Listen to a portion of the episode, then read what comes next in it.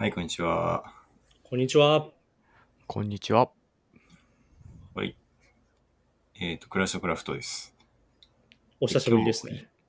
そうね。ですね。2ヶ月ぶりぐらい。音源的にはそうだね。収録は3ヶ月ぶりくらい。はいはい。やっぱみんな大人になってしまって忙しいんだね。俺は忙しくないけどね。うん。そうだね。でもやっぱね、30ポッドキャストってそういうとこあるからね。なんかその、あ、俺、そうね。俺、ポッドキャストはもう、かれこれ10、うん、まあ20年近くポッドキャスト聞いてるけど、うん。その、なんていうのかな。やっぱりその、こう、なんていうのかな。個人がやってるものだからさ、忙しい時は更新が空いちゃうし、ああ、うんなんかやる気出した時はバーっていっぱい上がるしみたいな、そういうなんか人の人生のこう、なんていうのかな、リズムっていうかさ、なんか、そういうのがまあ見えるのも意外とポッドキャストの面白いところっていうのはあるからね。なるほど。うん。じゃあ、そういうものとして、そういうものとして。うん。そういうもので。やっていきましょうか。で、今日はちょっと雑談会にしようかなっていう話になってて、はい。はい。えーっと、まあ、僕は、まあ、京都で茶の湯の道具の展示会をやってたんで、うんうん。その話をちょっとして、うんうん。あとみんなそれぞれなんかおすすめのものとかを紹介するっていう感じでやっていきたいと思います。そうですね。真夏のうん雑談会ということで。まあ、そうだな、はい真夏だね。やっぱ夏は一個雑談やるべきだからね。いや、うんそう。夏はやっぱ怪談か雑談かでしょ、やっぱり。確かに。まあ、雑談、そうか。怪談もあるわ、そういえば。階段もあんの？うん。あるな。階段あるんだ。階段あるな。まあいいや。おおじゃあ、さとりあえず、あれか、茶の湯のドーム店から行きますャンネル。道具店から行きましょうか。うん。はいえーっと、いあきます？えーっとね、茶の湯の道具店は今なんか京都国立博物館でやってて、うんうん。で、6月20日から9月10日までやってるんで、まだしばらくやってるんですけど、はいはいはい。で、なんかその、この茶の湯の、まあ、茶の湯の道具って言っても、まあ、茶碗がいっぱい集まってるっていう感じで、あ、そうなんだ。そうそう、もう多分ね、茶碗オンリー、茶碗オンリーで、その、京都国立博物館の、うん。あの、平成地震館っていう、綺麗な建物の、その3階の、多分一部屋、一部屋だけで、この茶の湯の道具の茶碗店っていうのをやってて、であ、そうなんだ。そうそうそう。だそんなに、あの、大規模にドーンって茶の湯の、もういろいろ集めましたって感じじゃないんだけど、うんうん。ただなんか、その、コンパクトだけど、めちゃくちゃなんか充実した感じで、面白い展示だったんですけど、はいはいはい。あの、で、このね、多分館長さんだと思うけど、あの、古谷哲夫さんっていう人の、うんなんか講座がやってる日に行ってきて、うんうんううん。講義みたいなのもちょっと聞けて面白かったです。なんか、ええ京都国立博物館ってそういうなんかど土曜講座みたいなのやってるみたいで、うんう。うんん。結構土曜日にその地域のそういうの好きな人が集まって聞いてましたね、ホールでね。うーん。はい。で、そのコンパクトな展示って言ったんだけど、何点くらいあるんだちょっと待ってね。なんかこう、そんなに大量にないとは言言っても、うん。空物とか、高麗物とか和物とか。がこうバランスよくこう展示されてて、うん。なんとなくこう全体像がわかるような感じになってて、え、なにそれはその広い一個の空間にいっぱいもう茶碗がザーって並んでるみたいな感じっていうことなの？そのまあ見せ方というか。そうなの部屋自体もそんなすごい広くはないんだけど、うんうん。その、まあ、まあ言ったらそうか、ざーっと並んでるみたいな感じか。でまあちょっとこう、メインの、メインのやつが、いいやつは、その小分けのガラスケースにちゃんと入れてたりして。うん。なんかこう、美術館で作品を見てる感じっていうのはすごいあったかな。なるほどなるほど。うん。いや、やっぱりいいですよ。茶碗をこう一個一個、なんかこうね、なんか、なんて言ったらいいかわかんないけど、うん。あみんな違ってみんないいな、みたいな 気持ちになりますよ。あえ、何？それは、なんて和物だと何々焼きみたいなのもあるじゃない、まあ和物じゃなくてもあるけど、その、そのなんか分類されて並んでる感じなの？それともこう、なんていうの、うんもうバラバラっていうか、その分類云々よりは一個一個を見せるみたいな感じになってるっていうことなのかないや、ある程度、そのカテゴリー分けされてるよ。あ、そうなんだ。こうなんか時代でも分かれてたし、うんうん。うん時代とその空物、和物、古来物みたいな感じで、なんとなく分類はされて、やってたね。だから、その、楽吉左衛門の抜き栗とかもあってさ、楽吉左衛門の抜き栗ってのは四角い、うんうん。なんか黒、黒い楽茶碗なんだけど、なんか一番有名まであるやつだよね。あれ、なんかね、有名だよね。なんかこうんう、黒、なんか四角くてさ、キキャッチーというか、だあれはもう、ワーキャー、ワーキャー茶碗として、ワーキャーちゃん。ワーキャーちゃん。ワーキャー、ワーキャーなんだね。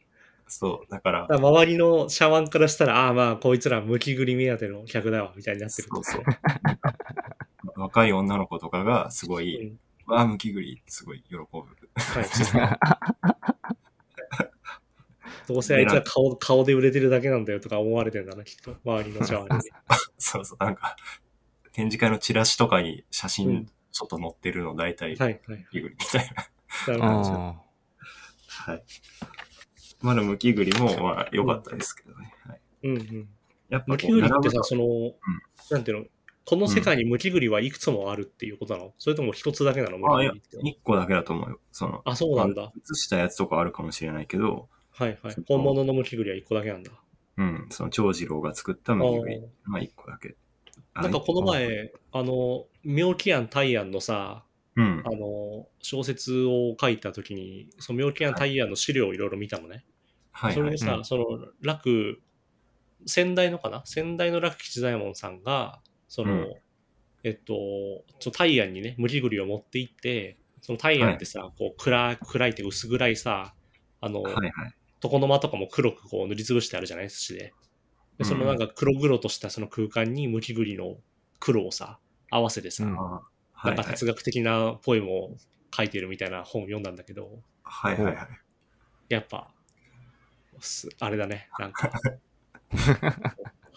絵になるなって思った、ムキグリはやっぱり。まあそう。だいぶレベル高いことやってるな。ムキグリは確かにね、どこ持ってってもムキグリだから。そうだよね。うん。なんか、名前もいいしね、ムキグリは。なんか。そうだね。なんかその、個性派俳優としてはいはいはいトッ。プ俳優になった人の感じで。確かに。人で例えると誰なんだろう。それは、それはわかるな。誰、誰だろうね、人で言うとね。だタモリとかに近いかもしれない。タモリとか、ねタモリ。ああ、うん確かに。竹中直人とかそういう。あ、竹中直人とかね。確かに。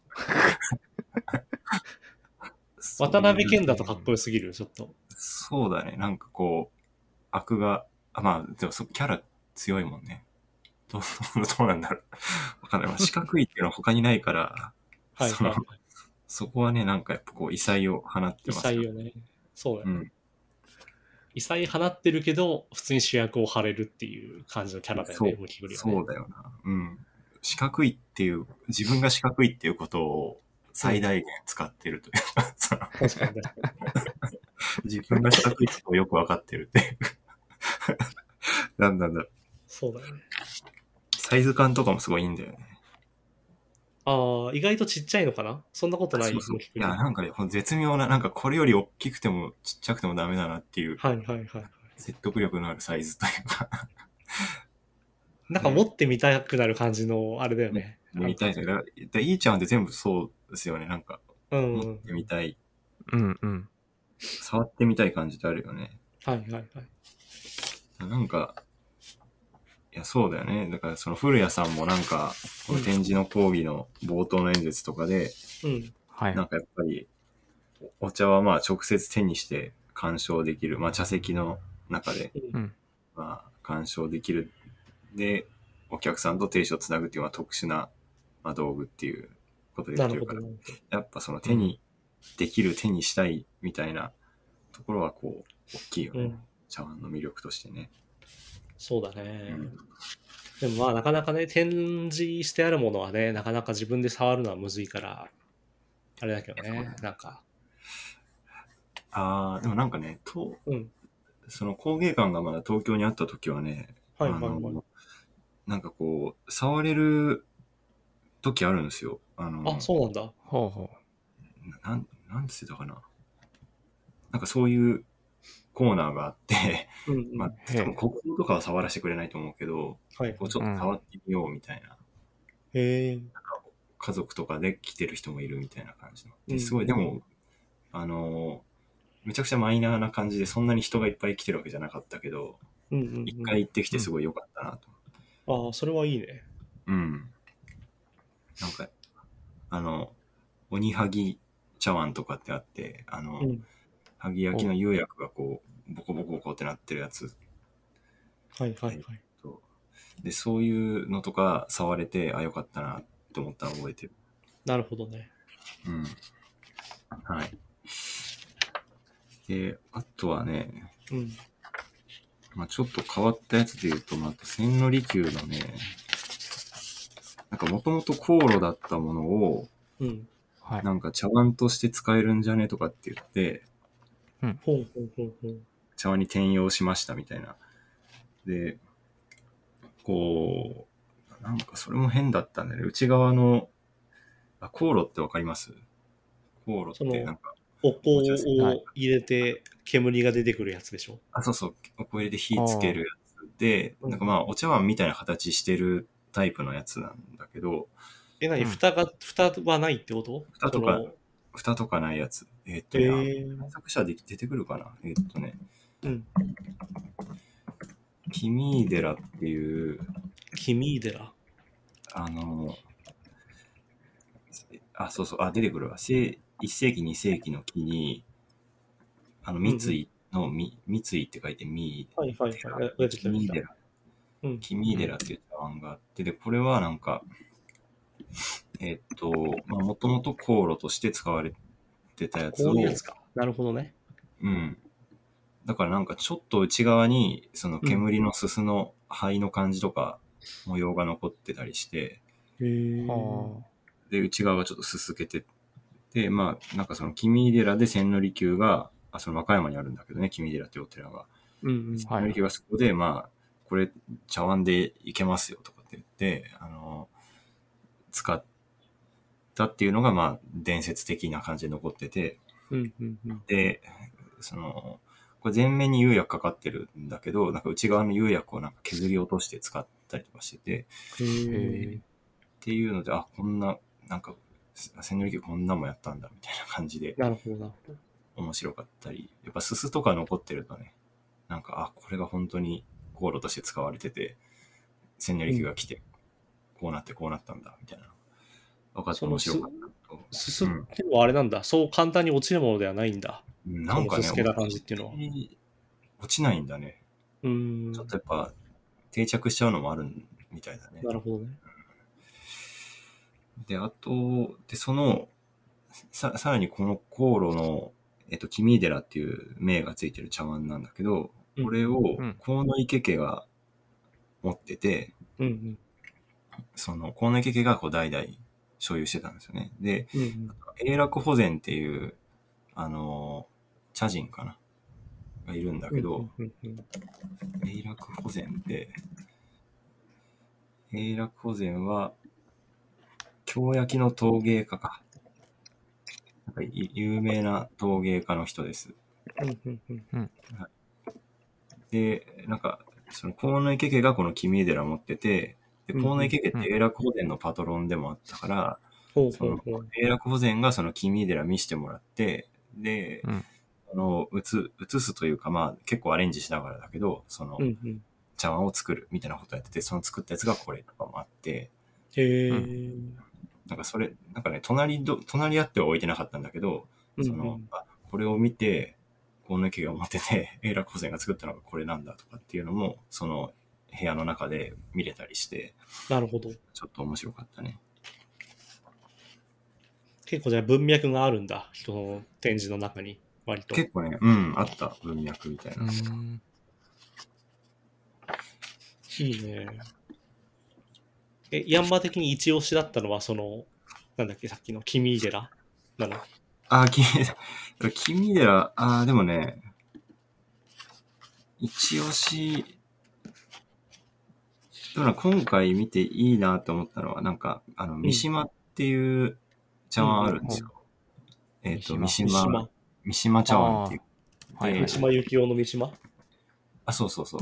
うん。あ、出てきた、出てきた。三島茶碗ってやったら、三島茶碗って、うん。あれか、その、白い、こう、引っかいたみたいな模様が入ってるやつってことかな？あ、そうそうそう。その、引っかいて、まあ、削って模様を出してるみたいなうんうん。へー感じですね。あの、そうなんですよ。で、この削って模様を出すっていうのが、そのなんか、ちょんちょんちょんちょんってこう、点で削り落として模様を出してるみたいな、こう点が連続してるみたいな模様があったりするんですけど、はいはいはい。うんそれがなんか、あの、静岡の三島神社の三島暦っていう暦の表みたいな、暦表みたいなのにちょっと似てるっていうので、三島っていう名前がついてるみたいなんですけど。あ、そうなんだ。うん。なんかその、なんかそういうのを聞くと、あなんかそれもあんま知らなくて、その、で講義とか聞いて、あ、そうなんだと思って、うんうん。改めて見てとかやってたら、なんかだんだんなんかいいものに見えてきて、うんうんしまちゃわんって、なんかそんなに興味なかったんですよ。今まで何回か見たけど。はいはいはい。なんかこう、あ、なんかだ、なんか渋いな、みたいな。こう削り落とすみたいなのも、うん。なんかこう、あんまギラついてない感じとかも、なんか、確かにね。渋いなってなってきて、だからさっきのむきぐりは、こう、ちょっとワーキャーみたいなとこあるけど、うんうん三島はちょっと、なんか渋いぞ、みたいな感じで、渋い実力派漫才師みたいな感じ。そう、そうなんですよ。で、いいなと思ったりとか、なるほど。あと、まあ、井戸茶碗とか、井戸茶碗は結構、有名だけど、井戸茶碗。井戸茶碗井。戸って何？あの、井戸？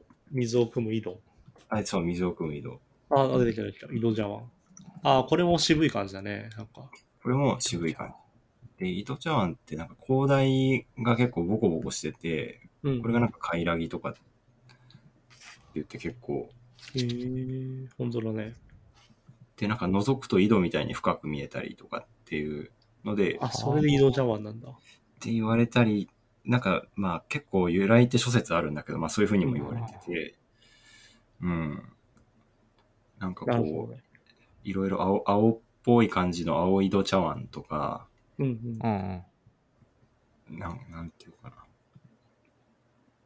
まあ、結構大、大ぶりなやつとかもあって、大井戸茶碗って呼ばれてたりとか、まあ、いろいろあはいはい。るんですけど、なんかすごい土っぽいっていうか、あれだね。なんかこう、武骨な感じというか、そうそうそう。武骨というのかななんか、なんか、すごいそやな感じをわざとやってるみたいな雰囲気はある。うんそうだね、自然なか、なんか、色もなんか、ビワ色っていうらしいんだけど、うんうん。うん。こう、ちょっと、黄色っぽい、赤っぽい感じというか、うんう。うんん。そんな色合いとかもなんか、なるほど。いい感じだったり。いいね。いやー、いいんですよね。これ、まあ、9月までやってるから、現場で。あ、あと、ああと聞いてこれ、あ、そうなんだと思ったのが一個あって、えーうんうん。なんか、まあ、基本茶碗ってこう、空物がいいってずっと言われてて、空空物ってまあ、中国とかから入ってくるやつ。うんう。うんん。中国とかから入ってくるやつは空物って言うんですけど、それがまあいいってずっとなってて、で、うん桃山時代とかに、まあ、あのー、織部とか、篠茶碗とか、まあ日本のちょっと独自の茶碗みたいなのができたりして、なんですけど、なんかそれって結構、なんか一過性の文化だったみたいで。えーっと、まあ、すぐブーム去っちゃって、なんかこう、えー、まあ、その京都の、ちょっとこう、もう、う売り売り飛ばされて、そのままリリサイクル市みたいなところからガサッとそういうの出てきたりしてるらしいんですよね。へえ。だから、まあ、結構ブーム去って使われなくなってみたいなのはが当時あって、で、近代入っってから、なんかロサン人とかが、いや、オリベってめっちゃすごいよみたいな感じで再評価して、まあ今結構、あの、評価されてるみたいなところあるんですけど、うんうんなんか、結構その、日本の桃山砂糖とかって、その茶碗の歴史の中ですごい重要なというか、うんうんなんかこう、一大文化だと思ってたんだけど、あ結構なんかうんうんうん一過性で、あの、すぐ忘れられちゃったんだみたいなのは、あそうなんだと思いました。うんだから後からそういう文脈を見出して評価した人がいたから今はすごい重要っていうか、こうそうそうそう。あら改めて重要とされたみたいな感じってことなんだ。そのそうそうそう当時い、当時のブームは一時的だけどみたいなね。うん。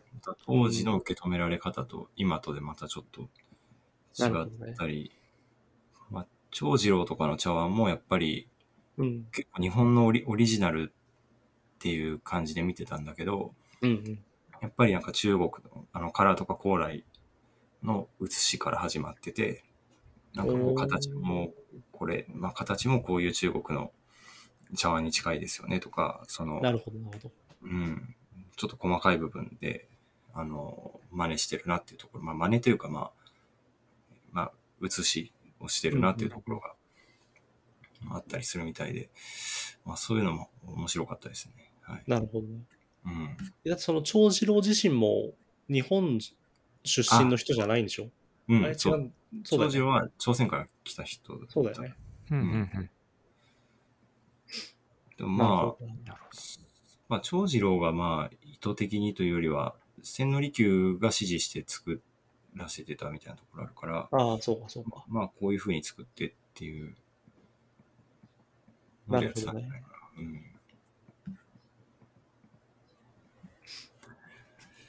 なかなか、あれなんだね。じゃあ和物っていうのも意外と複雑な経緯があるというか、いや、そうそうそう。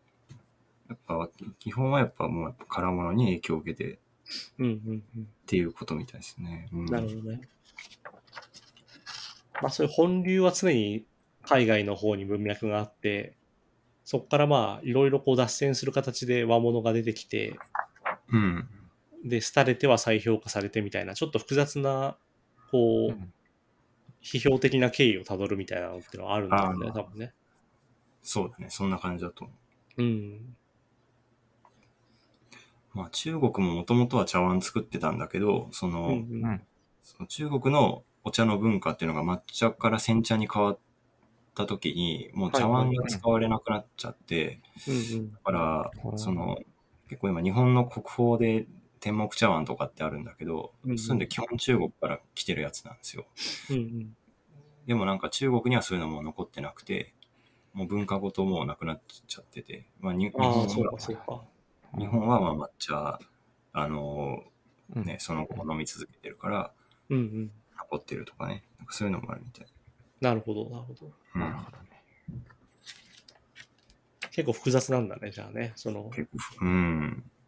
複雑だけど、まあなんか、まあ面白いよね、そういう、うんうんうん。うん。いやいいねそうっすね。でやっぱこう茶碗バーって見て、講義聞いてまた茶碗見てって面白かったですね。うんうんうん。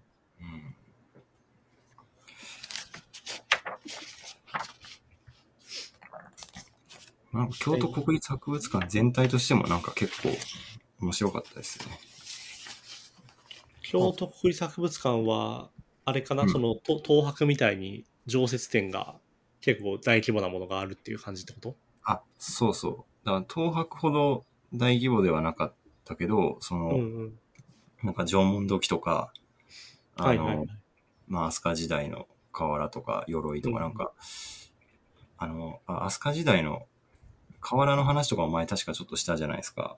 こあう、あ、したっけ？クラクラの、うん、あのね、まあ、もともと緑色の釉薬かけた瓦がちょっといいところ使われててとか、なんかそういうはいはい。話したしたの覚えてて、うんうん。でああ、それこれだっていう現物とかあったりああ、して、そうなんだ。うん。うんやっぱこう、ね、クラクラでやったことがなんか、あるなとかね。やっぱ縄文土器とか改めて見るとすごいなとかっていうのもあったし、はいはいはい。うん。でっかい仏像とかね、すごいなとか。なんかやっぱたまにああいう博物館行くと、やっぱ現場行くのも大事だなと。あれ現場、現場、まあ現場だよね。うん 確かにね。うん。面白かったです。現場行くのは大事だね。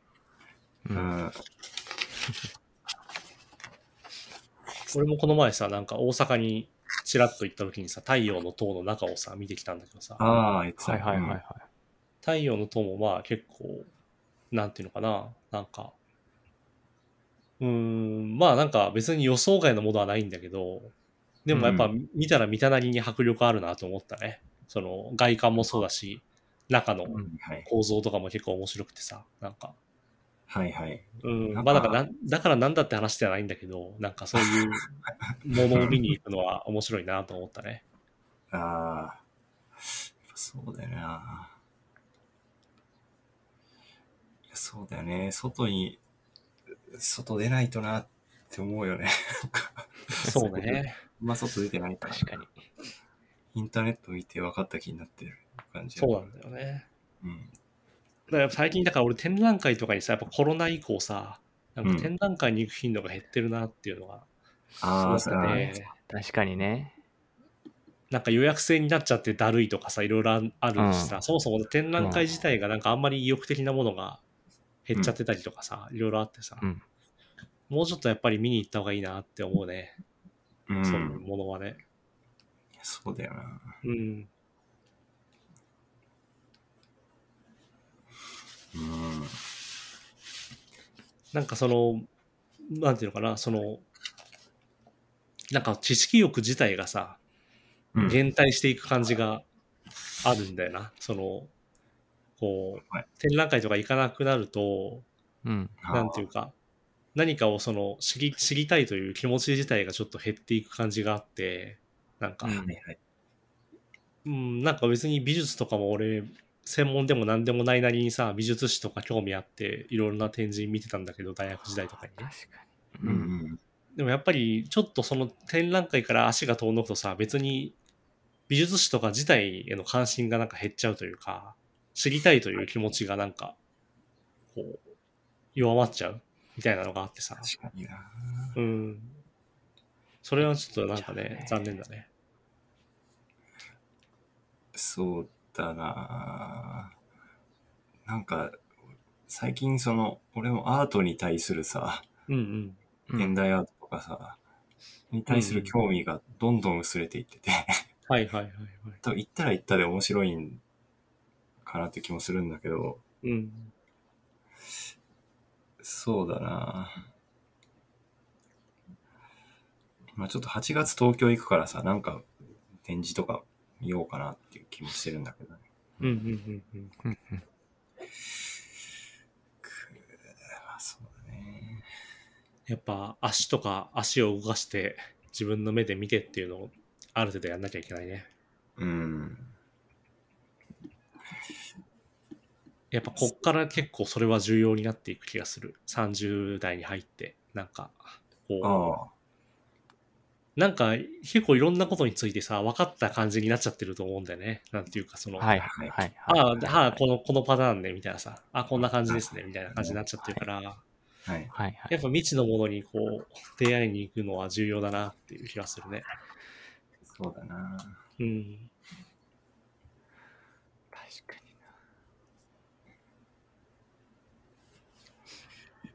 いいですね。いいですね。はい。ありがとうございます。じゃあまあ、茶の湯の道具の展茶碗の展示の話はこんな感じかな。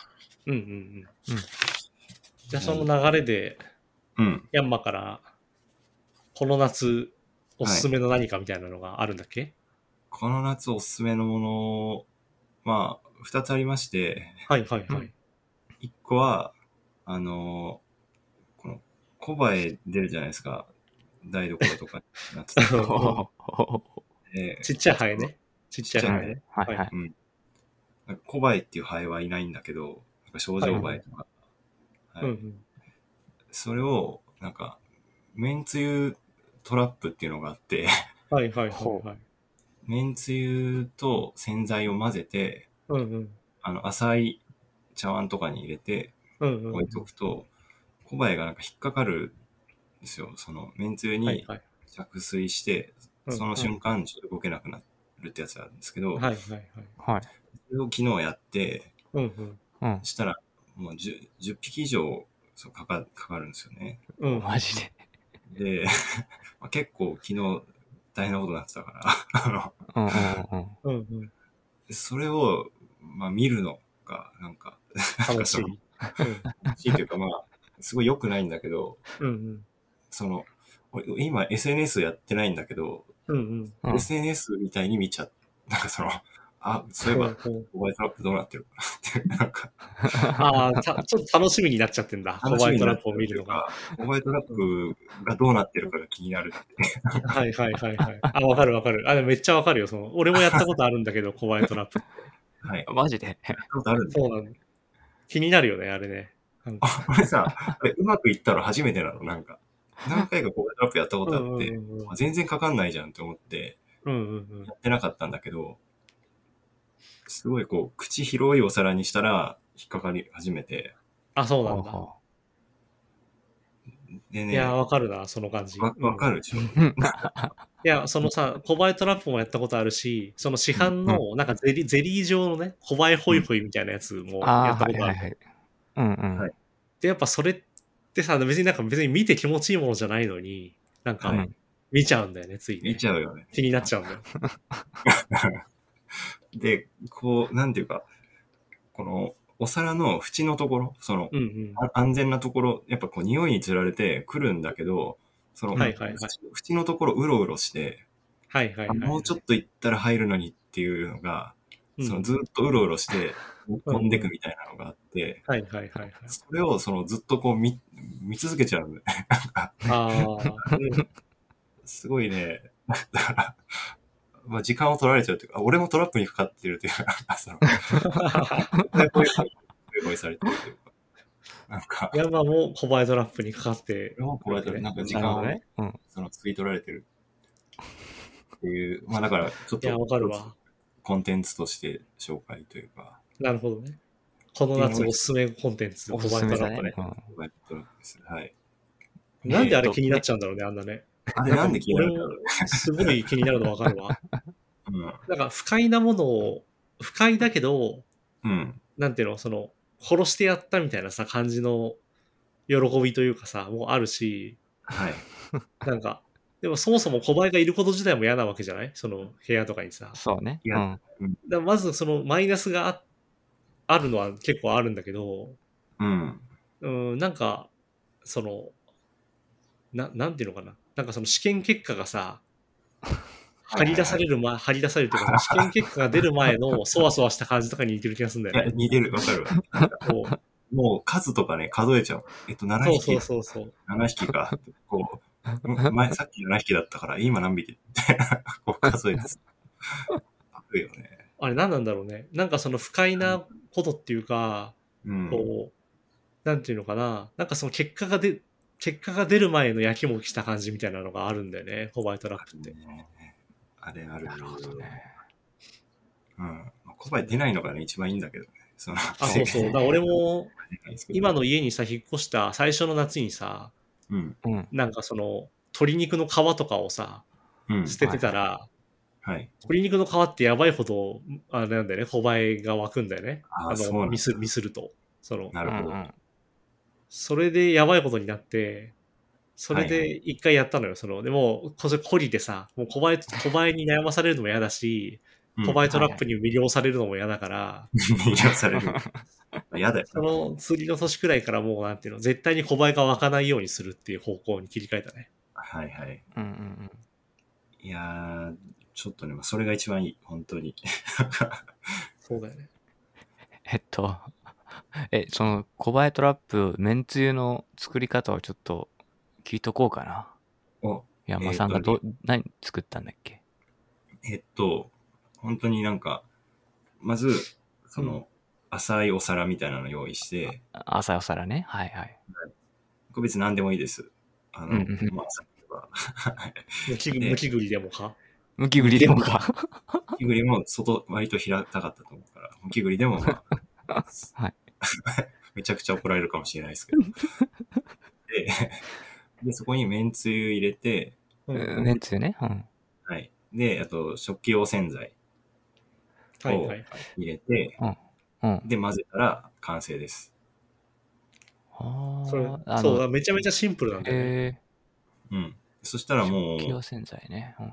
そう、だからめんつゆの匂いがちゃんとこう、立ちあ、うん立ち上がるっていうのが重要で、それにつられてね、はいはいうんうんで、なんか調べたら、めんつゆが好きな種類のハエと、お酢が好きな種類のハエいるらしいんですよ。はいはいはいはい。そ僕はうん一回両方こう並べたんですけど、めんつゆの方にだけかかってたんで、あうちはなるほどねめんつゆなん。だ。ああ。めんつゆ一本で。え、なにちょっとこう肌色っぽいさ、色が薄い感じのハエだった？黒いハエだった？いや、黒っぽかったですね。黒っぽかったじゃあ症状映えかな？あ、多分ね、そうそう。症状映えはめんつゆが好きらしいですね。あ、そうなんだそう。なんだ。なんか以前うちに出現したさ、小バエはさ、ちょっと色が薄くて、うんはいはい。あ、なるねななな名前忘れちゃったけど、なんかね、そういうタイプもいるんだよね。はいはいはい。で、そいつらはね、なんかす、あれだったのかな？あんまりコバエトラップ効かなくて、その市販の、なんか酸っぱい匂いがするやつに結構、なんか、かかった気がする。はいはいはい。うん。なんか、の飲み映えとか、飲み映えとかなんかそんな名ああ、前の。かな。そうかも。うん。いやー、もしね、出たらね。そうね。この聞いてる人は今年対策できるね。さっと。うん、そうだね。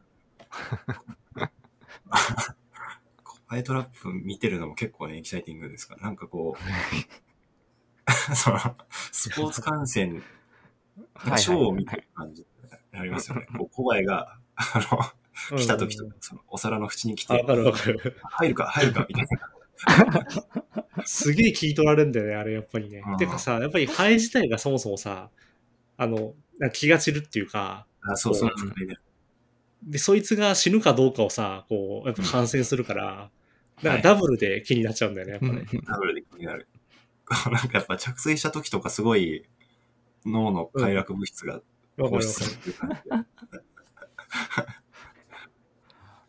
てる感じで。もこんなに取れたな、はいこんなに取れたんかっていうさ、気持ちよさと、うんそもそもこんなにいるんかっていうさ、不快さがなんか、いい感じに混ざるんだよね。うん。なるほどね。いや、なんか SNS の例えは、その通りだよね、やっぱね。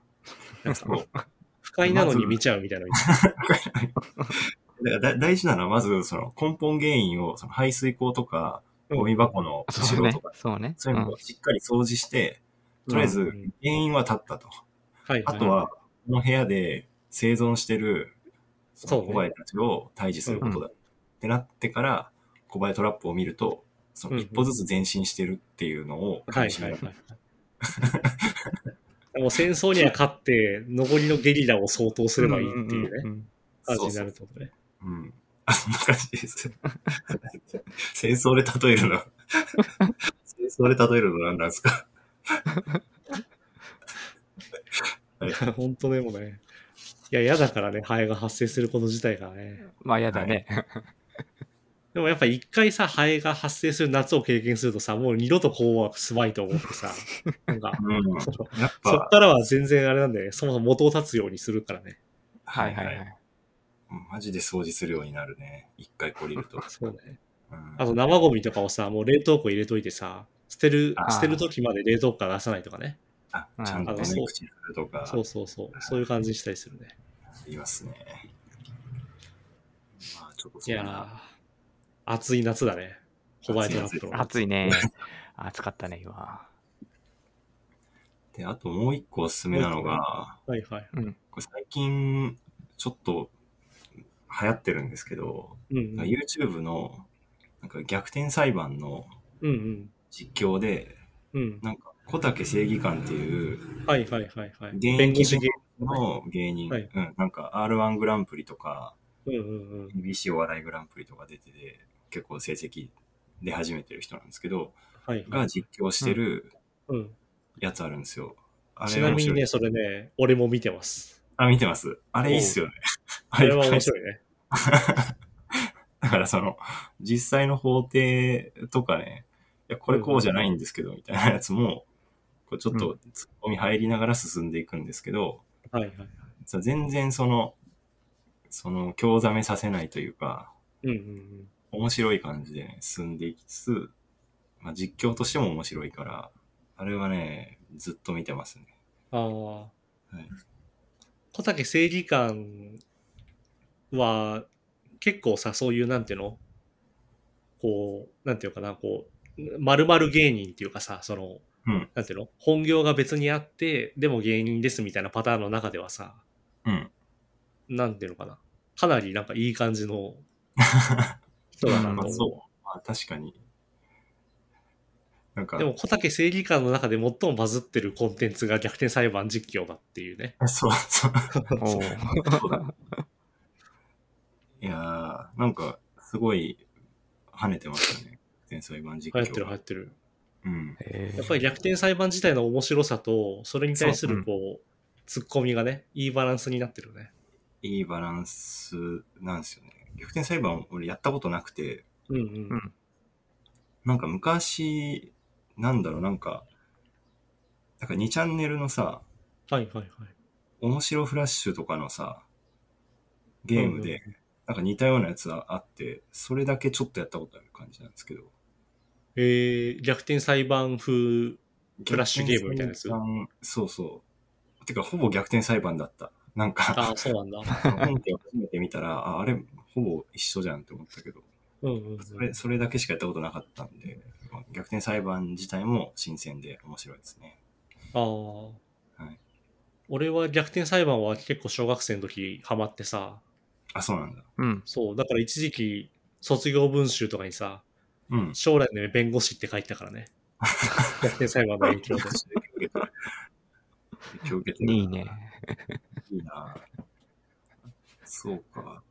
最近あれなんだよね、逆転裁判の、あの、 one、two、three セットのやつがね、あの、何年か前に出て、そのうんはいはい。で、今度かなこもう、あとまあ今年中かわかんないけど、あの、その4、5、6のセットのやつも出るんだよ。リあのあリリマスターっていうのその、うんうん。はいはい。だから結構逆転裁判はまた盛り返してるというか、あの、うん。なんだよ、ちょっとリバイバルしてて、に人気とかうん知名度的にも。はいはい。いいっすね。それもあってね、結構最近実況する人が増えてて、逆転裁判あ、そうなんだ。うんそうそうそう。なるほど、ね。それでまあ小竹正義感がそれでまあ当てたというか感じかな。うん。ああ、そうなんだ。やっぱ界隈でもちょっと、あれなんだね。そうそうそう。逆転裁判界隈という。いいね。はい。まあ、そんな感じです。僕らはいいです。ね。はい。でもなんかさ、小竹正義感のさ、ネタってさ、うん。なんか、面白いんだけど、なんうんかあと一歩感すごいよね。そう、まあ、あの、こ法律のね、弁護士がニッチな法律とかに突っ込んでいく。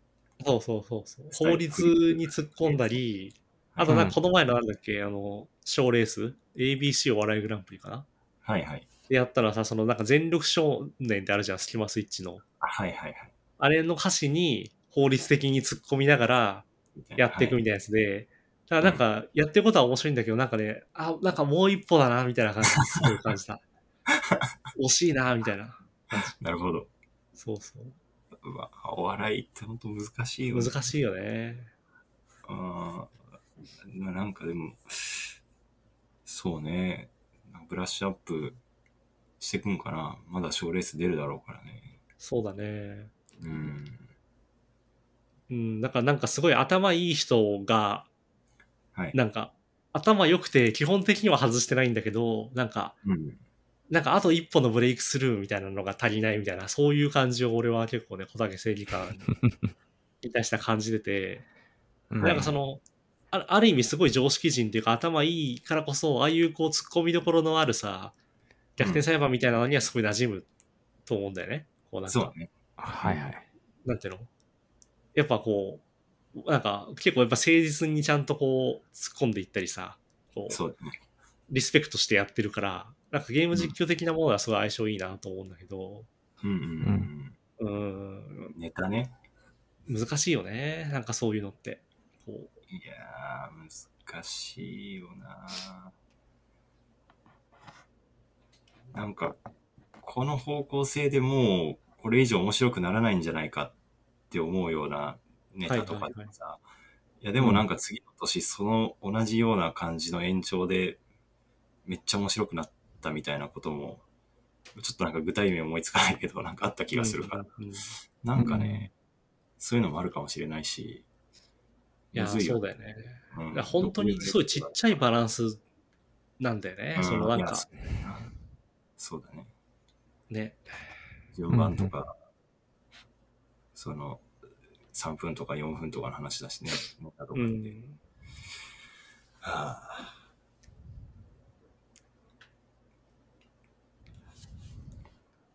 まあ、小竹さんからね、心配してる場合じゃないかもしれないけど。そうね。なるほどね。話題奥深いですね。はい。うん。そんな感じですかね、山からはこん。な感じですね。はい。なんか、さすが。他あります？じゃあ次、はるくんいきますかじゃあ、この夏おすすめしたいことね。おうん。うん。で、今、あれなんですよね。今、ちょうどやってるゲームをおすすうんめしたいんですけど、まあもうみんなやってる人も多いかもしれないんですけど、うん。ゼルダの伝説の Tears of Kingdom ってやつかね。Tears of the Kingdom ね。確か。今、はい。奥さんもやってます、僕の。あ、本当に？うん。僕やってないんですけど、はい。マジか。楽しそうな感じで。ティアキン。ティアキンって略されてるやつね。うんうん。え、ず、ずっとやってます？あうちの奥さんもね、なんか夜2時までやってたんだけど、毎日。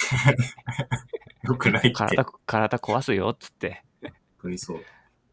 え、でも、あれ出たのが、いつぐらいだっけ？あれね、えっ、と、発売5月12日だね、今年の。2ヶ月ぐらい。ああ、うん割とすぐだったのかな。なんかずっとやってる感じはありますあ、ね。本当に？うーん。え、あれって、クリア自体にそんな時間かかるもんなんですか？やり込みやり込みの要素が一番多くて、うん。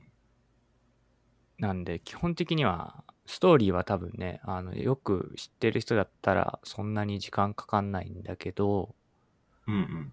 俺自身もゼルダのシリーズやったのは初めてで、はいはい。それかもうゼルダね、全然触ってこなかったのよ。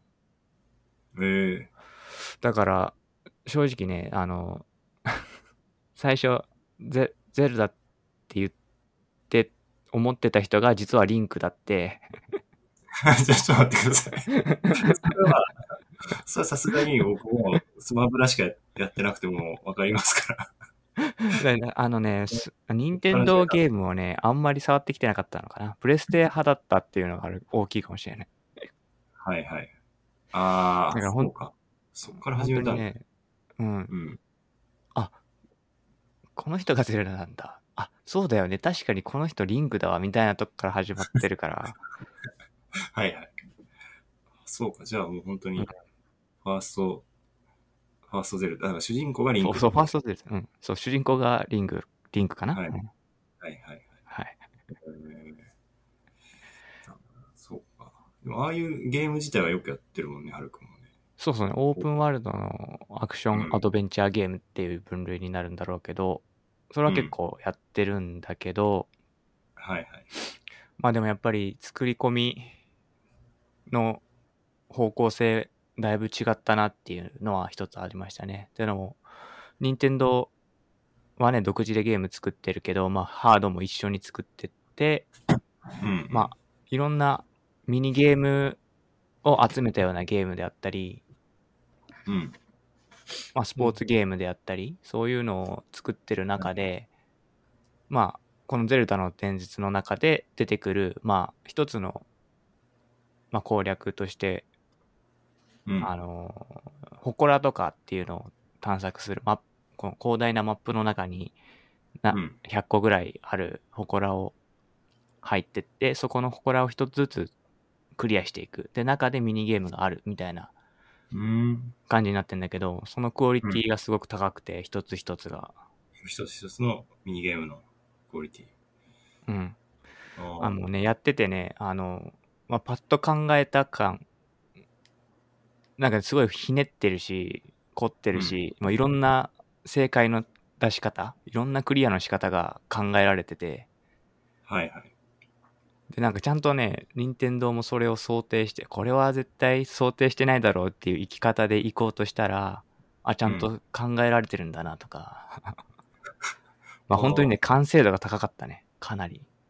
ああ、うん。まあ遊んでてね、飽きなかったね。え、そのティアキンはさ、その、うん。なんていうの？いろんなこうパーツみたいなものをさ、こうガチャガチャくっつけて、なんていうの？スクラビルドね。はい。あ、スクラビルドね。うんそこが、そのブレス・オブ・ザ・ワイルドにはなかった要素なわけじゃない,、はいはいはいそのはいはい。なんか俺、ブレス・オブ・ザ・ワイルドはやったんだけど、そのティアキンのガチャガチャさ、組み合わせるやつってどうどうなのかなと思ってて、それはやっぱりううまくいってる感じした？その、なんていうの？あのね、うんやっぱ、最初はね、うん。よやっぱね、最初は使わなかったかな、あんまり。まあ、ぶ武器に、えーいろんな素材をくっつけて強化するっていうのは、まあ、ある程度使うんだよね。それもまあ、はい。一つスクラビルドの範囲の中なのかなと思ってるんだけど、うんうんうん。え、でもその謎解きに使うんでしょ、その、スクラビルドで謎を解いたりするわけでしょ？その祠の。うんうん。うん。あるあるあるあるある。それはね、やっぱね、で今ね、ティアキンやった後に、ブレス・オブ・ザ・ワイルド、ブレはやってんだけど、はいはいはい。スクラビルドで、まあ、自分で物を作って謎解きするっていうチャンネルが増えただけで、うんうんうん。かなり自由度が高くなるというか、あまあ、ゴールへのね。うんだから、今、ブレワイやってて、祠、まあ同じように祠があるんだけど、ミニゲームが。うんうんうん。まあ、それは結構ね、あ、この生き方か、あってもう一つぐらいだな、ぐらいの、なのに対して、まあ、ティアキンの方は本当に無限大、無限大は言い過ぎだけど、まあ、結構な種類のクリアの仕方なが用意されてて、なるほどね。ちょっと物足りなくは感じてるね、今、ブレワイやってると。なあやっぱティアキンの方が完成度高いなっていうか、かなり高い、ね。さらに面白いなって感じなんだ。面白かった。うんスクラビルドっていうのは何？スクラップビルドのこあそうだね。と 武器をまあ、あ作る。のーうん。ひ一つになんかまあ武器、まあ、いろんな素材とかあのうんマップ内に落ちてる、まあ、昔から古代のね、はい。遺跡とかからは発掘されたものをつけたりして、うまあ、強化していくっていうのがあるんだけどでもう一つうん。うんがもう完全にその武器とか関係なく物だけを作り合わせて、まあ、例えばいろんな機能があるものがマップ内にはたくさん落ちててうんま普通にロケット、まあ、推進力を持ったパーツであったり、まあ、回転していく、まあ、車輪だよね。まあ、車のっていうタイヤとかに、まあ、ちょっと動力も一緒についてて、ある程度進んでくれるようなものであったり、うんうん。はいはい。まあ、あとそれこそ木の板。で、板も四角いやつから長方形のやつがあったり、うんうん。まあ、そういうのを、まあ、巧みに作っまあいっぱいくっつけられるわけね。いろんなことを。あーあ、好きそうだな で、上手い人になると、それで、まあ、ひヘリコプターみたいなの作ったり、まあ、車も作るし、バイクも作るし、へえ。すごいな。あーあー、なるほどね。あ、いえば、今、検索しながら。なるほどな。ちょっとあれだよね、そのなんか、こう、なんていうの、そのチーク、チーク玩具っていうかさ、あーなんかこそうね。うん。まあ、レゴとかみたいなのもそうだけど、うん。なんかそういうこう、なんていうの？自由に組み合わせて、発想を育てようみたいなさ、そういうこう、おもちゃ感みたいなものがすごいあるなと思って、やっぱなんか、任天堂のゲームって、基本的にはさ、おもちゃっぽいじゃない？なんかその、うんうん。こう、なんていうのかな？こう、すごいクリーンなイメージというか、なんかその際どいところ、表現とかはなく、なんはか全年齢的なものっていうかさ、なんか老若男女楽しめますみたいな。で、なんか、クリエイティブに考えようみたいなのとかさ、なんか遊び心を忘れないようにしようみたいな、そういうこう、なんていうかな、そのおもちゃ的コンセプトみたいなのすごいあるなと思うんだよね。なんか任天堂の全体として。で、なんかやっぱ、そのティアキンとかはなんかまさにそういうのの、そのチーク玩具っぽさみたいなのをすごい感じる。見てると。えーそうだね。いいですね。なるほどな。まあ、あれだね。全まあ、オープンワールド系全体的にそうなんだけど、やっぱ、うん。まあ、行く場所行く場所で、いろんなミニミッション、ミニタスクがたくさんあって、まあ、ある場所に、まあ、上馬小屋とかに行って、ストーリーを進めようと思って行ったんだけど、そのストーリーを進めるためには、たくさんタスクが出てきて、そっちに集中してると、俺なんでここにいるんだっけっていう状態に頭で追えないぐらいやることが多くて、はいはい。まあ本当に時間泥棒というかね、あまあ、楽しめまししたね、かなり。なるほどね。うん。まあ遊びがいっぱい散りばめられてるっていうか、そう感じね。なのかな？うん。なるほどな。でもなんかさ、俺、そのブレス・オブ・ザ・ワイルドとかやった時にさ、なんか面白いなと思いつつも、うん。なんかね、こう、任天堂のゲームに対する反感みたいなものが俺結構あるんだよ。なんかえ、ーおなんか、すごい頭のいい人たちが、うん。なんか、めちゃめちゃ頭のいいものを作って、うん。なんか俺みたいな、こう、やつは、なんか、遊ばされてるだけなんじゃないかみたいな感じっていうか、そういうもんだろ、ゲームって。いやそういうものなんだけど、なんか、うまく、うまく遊ばされちゃってるな、俺みたいな感じに感じることがあって、なんか、その、はいはい。なんていうの？なんかね、ルサンチマンみたいなのが湧いてきちゃうんだよ。その、なんていうの？こう、なんていうかな、もう、すべて向こうの手のひらの上で転がされてるんじゃないかみたいな風に感じたことがあって、なんか、それはそう感じないゲームもあるのにってことうーん、そうね。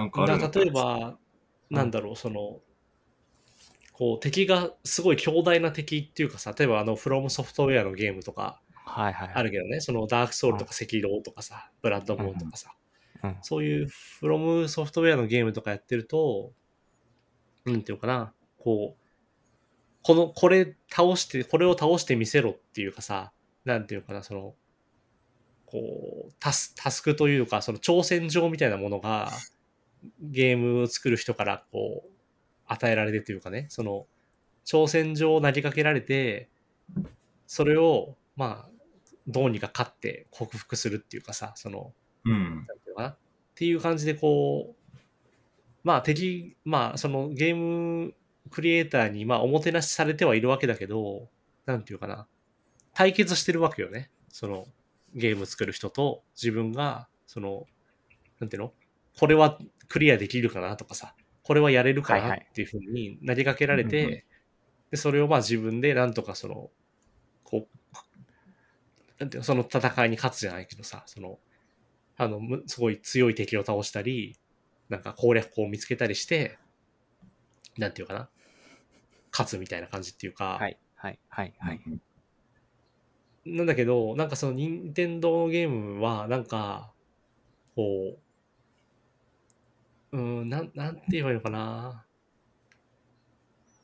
なんかね、その、こう、挑戦状投げかけられてるっていうよりは、なんか、こう、な、何やってもいいよって言われてるんだけど、実は全部コントロールされてるみたいな感じがしちゃうっていう ことかな。なんていうか。なんかそのクリエイターと対決する機会が用意されてない感じがしちゃうっていうことなのかもしれない。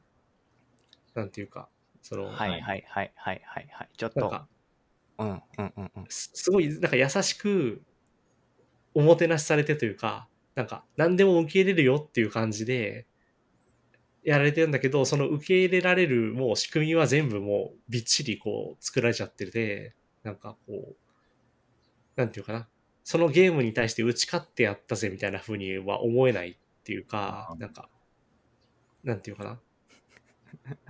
みたいなのを感じるんだよね。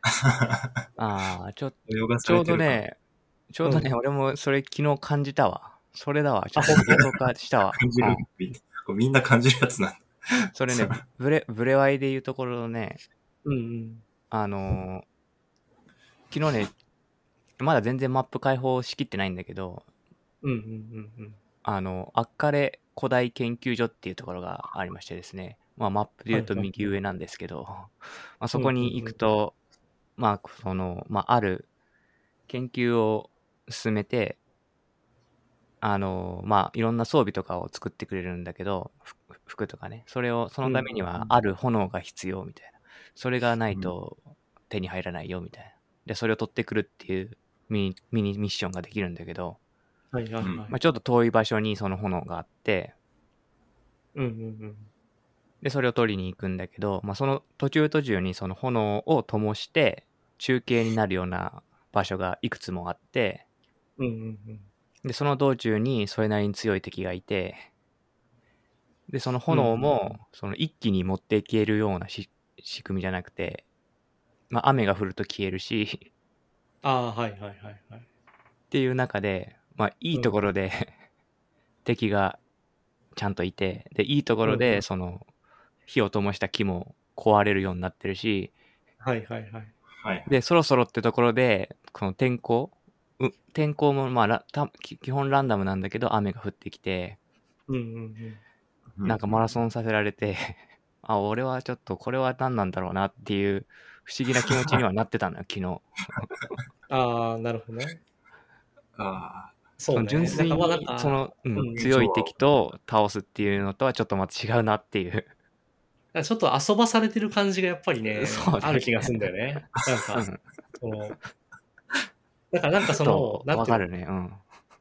こう、要はさ、その、うん、なんて言えばいいのかな、なんか、こう、うん、なん、なんて言えばいいのかな、なんかその、例えば、何かそのテステストみたいなものがあって、その、あ。うん。こさあ、この難しい問題解けるかなっていう感じでさ、出題者側が、こう、問題を用意してきて、それに対して、まあ、なんとかそう解いてみせるっていうかさ、うん。なんか、その、いろいろこう厳しい条件が付けられてるものの中で、なんとか答えを見つけ出してみ、見て、そうの、ん。出題者側をさ、に対して、まあ、まあ、勝つじゃないけど、もちろん出題者はね、解けるように作ってはくれてるけど、その、なんていうかな、その、やっぱその出題者との怠慢を張って、こう、まあ乗り越えてみせるっていうかね、テストをね、その、みたいなものが、例えばフロムソフトウェアのゲームとかでそういう風に感じるわけ。こ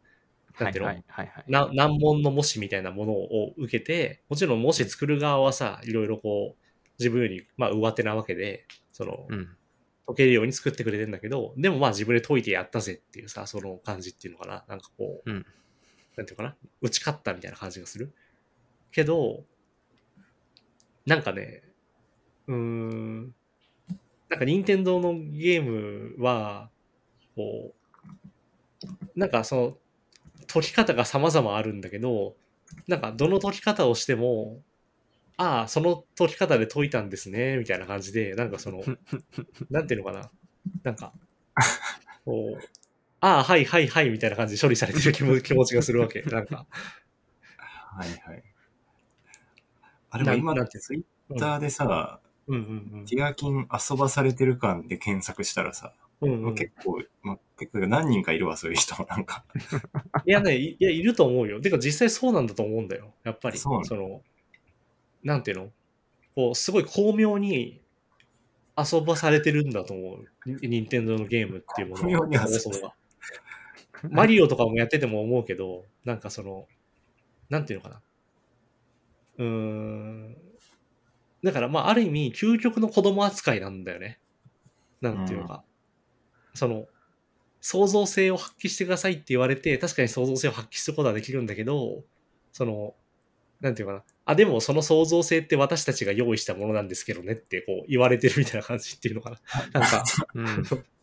その、本当に創造的なのは我々の方なんですけどねっていう風に言われてる気がしちゃうんだよね。その、に任天堂さんに。なんか、うんうん、まあ、この気持ちはなんかね、なんかな、なぜかある、俺は、昔から。その、任天堂の名作、例えばマリオで言うとさ、マリオ、スーパーマリオオデッセイっていうゲームがあってさ、その、ああ、はいはいはいはい。まあ、3D のマリオでいろんなとこ行けて、あの、まあその、なんていうの？いろんなとこにもう謎解きが散りばめられてるみたいなものなんだけど、なんかうん。遊びがいっぱい詰め込まれてるんだけど、その遊びの中で、なんかその遊びを解いたときに思うのは、なんか、その、なん、なんていうのかな？やっぱまあ遊ばされたなっていう感じなんだよね。そう、そうなのか。うでもやん。らないとわかんないのかな、その感覚ってのは。だからなんでそう思っちゃうのかわかんないけど、うん。まあ多分一個には多分表現が、こう、優しい表現になってるじゃない？あの、ゼルダとかもさ、基本的に敵殺したりとかなんだするけど、その、はいはい。なんていうの、残酷な描写はないじゃない？その、なんていうの、はいこう、敵殺してその血がブシャーって出るとかそういうのないじゃない？うん基本的に。。だからなんかその、なんか敵倒すとポコーンって肉になるとかさ、なんかそういうこう、こう、ポップな表現というか、まなんか優しい表現になってて、全体的に、任天堂のゲームって。で、なんかそのところになんか命のやり取り感みたいなものがない。つまりなんか記号的にこう処理されてるものが多いっていうのも多分一個あるから、なんか、うん、その、やられたり、やったりする、戦ってる感じがあんましないっていうのは大きいのかもしれないな、もしかすると。その、その、その作品世界と自分が格闘してる感じっていうのがあんまりなくて、なんか、すべてを優しく受け止められてる感じがするっていうことなのかな。あ、あーちょっとテイストなるほどね。うん。いや、だからね、すごい、なんていうのかな。本当によくできてると思うんだけど、任天堂のそういうゲーム。特にティアキンはそうなんだと思うんだけど、なんか、よくできていて毒気がないだけに、なんか全部こう、お、おなんかおままごとみたいなものに感じられてしまうみたいなのはちょっとあるんだよね、自分の中で。なんか。なるまあ、ほどな。救い、救いがその、じ救い自身が作る側の人だからそう感じやすいっていうのもあるのかな。あなんか、ー、まあそう作り手ね。目線で見ちゃうという。でも、まあ、そんなこともないのか。一なんかね、に似た感覚で言うと、うん。えっと、そのミステリー小説ってあるじゃない？その、はい。うん。で、ミステリー小説の中でも、あの、こう、結構本格ミステリーみたいなものとか、あとそのパパズル系のミステリーっていうのかな。なんかその、あの、こう、ある真相が巧妙に隠されてて、うん。そ、の作品の中のさ、散りばめられた情報を使って、そう推理していくと、答えにたどり着くみたいなもの。うん。はい、その論論理的なパズルみたいなものとして書かれてる小説とかがああったりするじゃないですか。うん、で、やっぱそういうのって、なんか、その、おお、なるほど、みたいなさ、なんかその、この真相が明らかになった時にとか、自分で推理していった時に、なんかうん、その、おお、なんかよくできてるなとかさ、なんかその、うん。な、な、なるほどっていう風になるっていう意味での完成度は高いものがあるとしするじゃない？ううんうん。なんだけど、でもそれって、所詮は全部フィクションなわけじゃないその、うん。だからどんなに巧妙に作られた論理であっても、真相が明らかになってしまえば、その作者がうまくデザインした謎解きの世界っていうのがただ明らかになっただけなわけよね。その、うん。なんまあていうの、ね。で、例えばさ、タイムトラベルものでさ、すごいループ構造になってるものとかもそうなんだけど、なんか、うんあ、実はこの、この部分の伏線ってこういうことだったのか、みたいに全部繋がってさ、気持ちよく解けるみたいな瞬間っていうのがあって、小説とか。だとね。はいはい。で、それは一般的には評価高いんだよね。やっぱね、その気持ちよく謎が解けるから。うん。なんだけど、なんか自分的には、確かにこれは完成度すごい高いものだなって感じる一方で、うん。でも、なんていうのかな。その、そういうふうに作ってあるんだから、まあ当たり前じゃんっていう感じもしちゃうわけ。なんか自分の中で。その、はいはい。その、うまい謎を作ったとか、うまい、こう、す、うまい論理パズルを作ってることっていうの自体に対する尊敬とか、すごいなっていうのはあるんだけど、うんう。んうん。でもそこであき、それを体験したこっち側は、その頭のいい作者が考えたうまい論理パズルっていうのを、ただ解かされただけだよねって思っちゃうっていうのが結構俺小説でもあって、うん。で、それよりは作者も、なんていうかな、作者も自分がやってることを完璧には解けてないかもしれない。けど、すごい意欲的な何かをやっていて、で、うん。それを受け取ったこっちもそれについて考えることができて。何かそのうん。なんていうのかな、その、何か問いを投げかけられた感じのものの方が好きなのね、俺多分、その、うん。何か。だからその、いい、いい答えとか、完璧にデザインされた問題っていうのを解かされるっていうの自体がそもそもあんまり好きじゃないんだよう。ん。だから。だからこれってどう思うみたいな感じで難しい問いを投げかけられて、向こう側にも実際よく分かってないとかね。あるいは、うん向こう側なりに一生懸命考えたことをこっちに投げかけてきて、で、自分がそれについて考えて、まあ、なんていうの？ムカついたり、反感を持ったりするかもしれないけど、それも含めてなんかやりとりしてるっていう感じっていうか、の方が好きなんだよね、多分ね。なるほでその感じに近いかもしれない。任天堂のゲームは、やっぱと、すごくよくデザインされていて、うんいいんだけど、なんかそ、うん。と、と、閉じてる感じがするの。その世界の中に。もうその遊びの空間の中に閉じていて、その中で自由度がすごい高くても、なんていうかな、その外側の世界に繋がってない感じがしちゃうっていうことかな。なんか、こう、こう、うん、みたいな。うん。うん。なるほだからそのすごいいい感じにに設計された砂場でやっぱり遊ばされてる感じっていうのがうん。しちゃって、なんか未知のものとか、なんか、その、こ外の世界に向けて広がってるものがない気がしちゃうっていうことかな。なんか、それよりはやっぱりなんか未解決の謎が残ってたりとか、うん。もうアホみたいに強い敵と戦わされたりとかみたいな、なんかその荒々しさとかがあるゲームの方が好きってなっちゃうのかもしれない。なるほどね。ーなるほどな。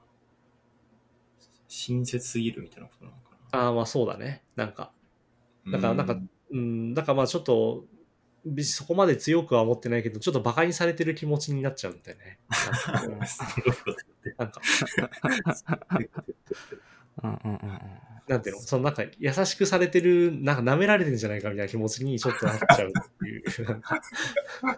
俺は、俺は大人だぞ、みたいそうそうそうそう。な。大体が、大体がまあ、その、だからティアキンやってる人って、その、うん。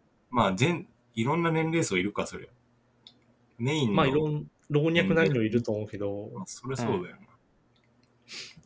やまあわかんない。ティアキンはやってないから全然やったら評価違うかもしれないけど、なんか自分の中で、ああ、そうか。ティアキンはやってない。そう、ブレスオブザワイルドやったんだけどね。うんうんうん、なんか、ブレス・オブ・ザ・ワイルドって、それも何ゼルダ？あ、そうそう、ティアキンの前のね、一つ前。作品。ああ、そうなんだ。あ、確かになんか前も一回、ゼルダ流行ってたよね、すごい。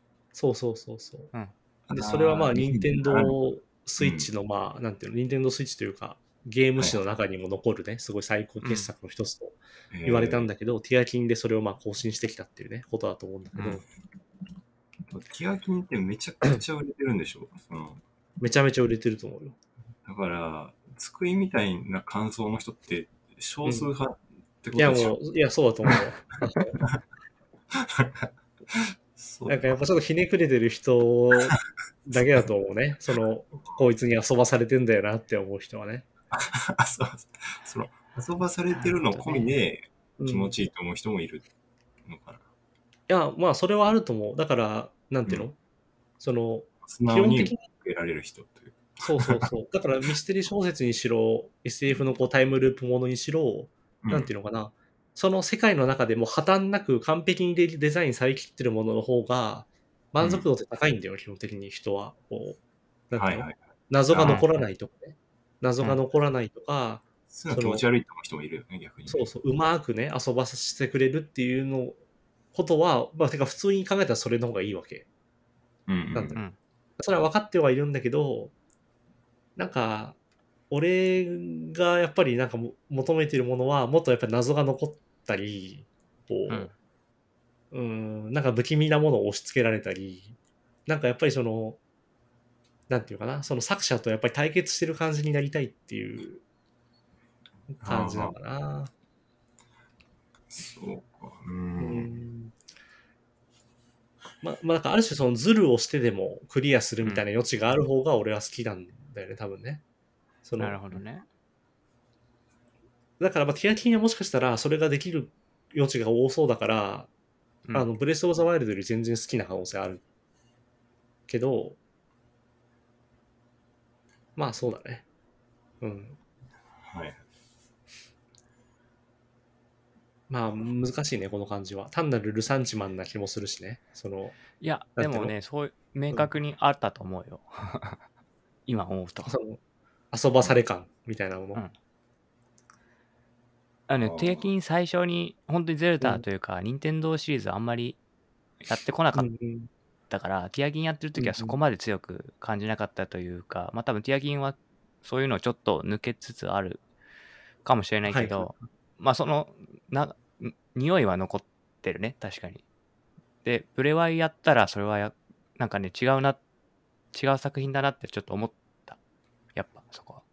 で、ああ、うんそうだよね。うん。うん。だから、あの、まあ、不不自由さはなかったし、だ不自由さをどう解決しようかっていうのも考えずにやってたし、うんうんうんうん。うん。だから、あれだよね、同じマップの中で、まあ、たまに出すけど、デスストランディング的なね、あの、いろんな、はいはいはい。じゃあもう一回あのルートをこの不自由な環境の中でいろんなルートを選択しながら行くみたいなことはなかったかな、うんうんうん、ティアキンには。ああ、ちょっとうんか快適、気持ちよく快適だっになったね。うん。ていうはずだよね。だようん用意されてるから、うんそれはやっぱレールの上に乗ってる感覚に生かされてる感はあるね、確かに。そうねうん。だからまあ、うんまあだからまあゲームに何を求めるかっていうのはあるけど、その、うん俺はやっぱりその挑戦させてほしいんだよね。とにかくこう何か、その、これ倒せるかなとか、これクリアできるかなっていう挑戦を味わわせてほしいっていうのが多分あって、うんうんうんでそのやっぱ挑戦に対して先回りされて、なんていうのかな、こう気持ちよく、こう、なんていうかな、その、不快な要素とかが排除されすぎてるとちょっと嫌だっていうのはあるのかもしれないね。なんていうか、その、多少ムカついたりしたいっていうのはあるのかうん。もしれない。うん。だからまあ、わかんない。ティアキンはわかんないけど、ブレス・オブ・ザ・ワイルドは、うーん、なんかね、いや、決して難易度低くないんだけどね。その、うん普通にクソ,、ね強い敵とかもいるんだけど、うん。なんか全体として、こう、最適な回を、こう、取れば、最適な選択肢を取れば、必ずできちゃうように作られてるっていうのはあっって、なんていうのかな。なんか、その最適なものに早く気づけるかどうかっていう、なんか合理性を問われてるだけのような気がしちゃうっていうことなのかな。なんか、うん。うん、まあわかんない。あんまりちゃんと言葉になってないけど、なんかね、う んうん、あでもそうそうねね。そういう意味ではね、ティアキンの方が敵は弱かったかもしれないな。ああ、なるほどね。まあでもこれはちょっとうちの特殊なあれなんだけど、うんうん。まあ僕奥さんとまあ2人で一緒に同時に2人でやるのよね一つのゲームを、うんうんうん。はいはい。基本そのイージーなところは奥さんが進めててでうんうんまあもうここクリアできないからやってって渡されるんだよねなるほど見てて でまあ俺はもういろんなゲームやってるからしうんうん。なんていうかななんていうかなえーっとドラクエで言うと最初にもらった回復薬はなんか最後まで取っとくみたいな そういうスタイルなんだけど、奥さんはまあもらったら速攻使うんだよねはいはい。あでさこのこの武器は大切だから最後まで一緒に持っててくれ形見の武器だみたいなやつを速攻装備して壊したりするんだけどはいはいはい。だそれそれ多分次のボス戦で使うんじゃないかなぐらいのやつはもう一気に使ってだからボス戦で松明とかしかないみたいなうんうんうん。木木の棒で戦えみたいなあと弓2本しかないんだけどみたいなそういうハードな 状況だからなるほどなるほど。いいじゃん。ある意味かそういうのは感じにくかったかもしれないああ、なるほどね。そういうちょっとこう、こ壊れた条件でやらされるみたいなそう感じだった。そうそうそう奥さん込みでバラそう奥さん。込みで それはちょっと奇跡的なバランスだった可能性はあるああ、それは確かにいいかもしれないね。なんか、これは、そうだな。だいぶ作りが言ってた環境に近づいてる気がする。そうねその、現実と格闘しなきゃいけない。そうだね。確かにね。なるほどな。まあそうね。だからやっぱり、まあ、うん、まあ任天堂のものはやっぱ本当に、なんていうかな、こう、最大公約数的にというか、誰がき嫌いな人がやっぱ少ないように作られてるっていうか、こううん。だからこそ、なんかツルツルしてんだよなっていう感じに、やっぱ俺は感じがちなんだよね、多分ね。そのなんか、なんかいい子の、いい子のゲームだなみたいな感じにな なってるっていうのかな。なんかその、うんうんまあいい子のゲームだよねうん。で、リストまあでもその中で完成度が高いのはもちろん俺も理解うんうんしてるから何も問題ないんだけど、なんか、うんうん。っていう感じかな。うん。最近俺さ、赤狼っていうゲームをさ、クリアしたんだけどさ、うんあの、うんフロムソフトウェアっていう会社の、その、まあ、アクションゲームがあって、で、まあ、その赤狼は、まあ、高難易度アクションゲームみたいな感じなのね。その、うん。なんていうの、敵に殺されて、パターンをだんだん学習して、うん。その勝てるようになっていくみたいなゲーム。で、で、その敵のこう剣とかをさ敵が振ってくるのに対してそのうまいタイミングでボタンを押してその弾くっていうねその敵の攻撃をこうん。う弾いて、あの対処していくっていうようなゲームなんだけど、うんううん。ん、でだからそれもやっぱりすごいよくできててよく設計されたアクションでなんか遊ばされてるっていう点では変わんないんだと思うんだよね。そのなんていうの？こういう風にやったら勝てますよっていうのが当然あるわけで、うん。それを見つけていけばいいっていうだけなんだけど。うん。でもやっぱりそのうんなんだろう。そのまあ刀で切った切られたやったりそのすごい理不尽なことを敵がやってきたりなんていうかな、うんその残残酷で意地悪な部分があるんだよね、ゲームの中に。その、イライラさせられるわけ。その、イライラさせられるし、敵もキモかったり、不快な要素もあるわけね、結構ね。はいなんか毒のなんか沼地みたいなのがあったりとかさ。でもなんかその不快さみたいなものを克服するのを楽しんでる感じがあって、メンツートラップの話。あ、そうそう、あメンツートラップも近いと思うんだよ。だから、その、ここでなティアキンおティアキンはそもそも小映えが発生してないんだよね。その、そうね小林。小林はいなかったかな。だ小林発生してなくて、うーん、ちょっと小林の例えがいいかわかんないけど、せ赤道は小林が発生しちゃったものに対して、メンツユトラップとかをやって、ああ、何十匹も取れて気持ちいいみたいなゲームなわけ。なんだよ。その、不快さを乗り越えることに楽しさがあるっていうね、感じなんだけど、なんか、その、なんだろうね、その、その違いは結構大きい気がするね。なんていうか、その、うん、まあ、これは、趣味思考の問題でもあるよな。そうね。まあだから多分なんかよ、その物事の脳が、なんていうのかな、その物事がうまくいくのが楽しいっていうのと、うまくいってなかったことを克服するのが楽しいっていうのが多分あるじゃない？大きく考えて。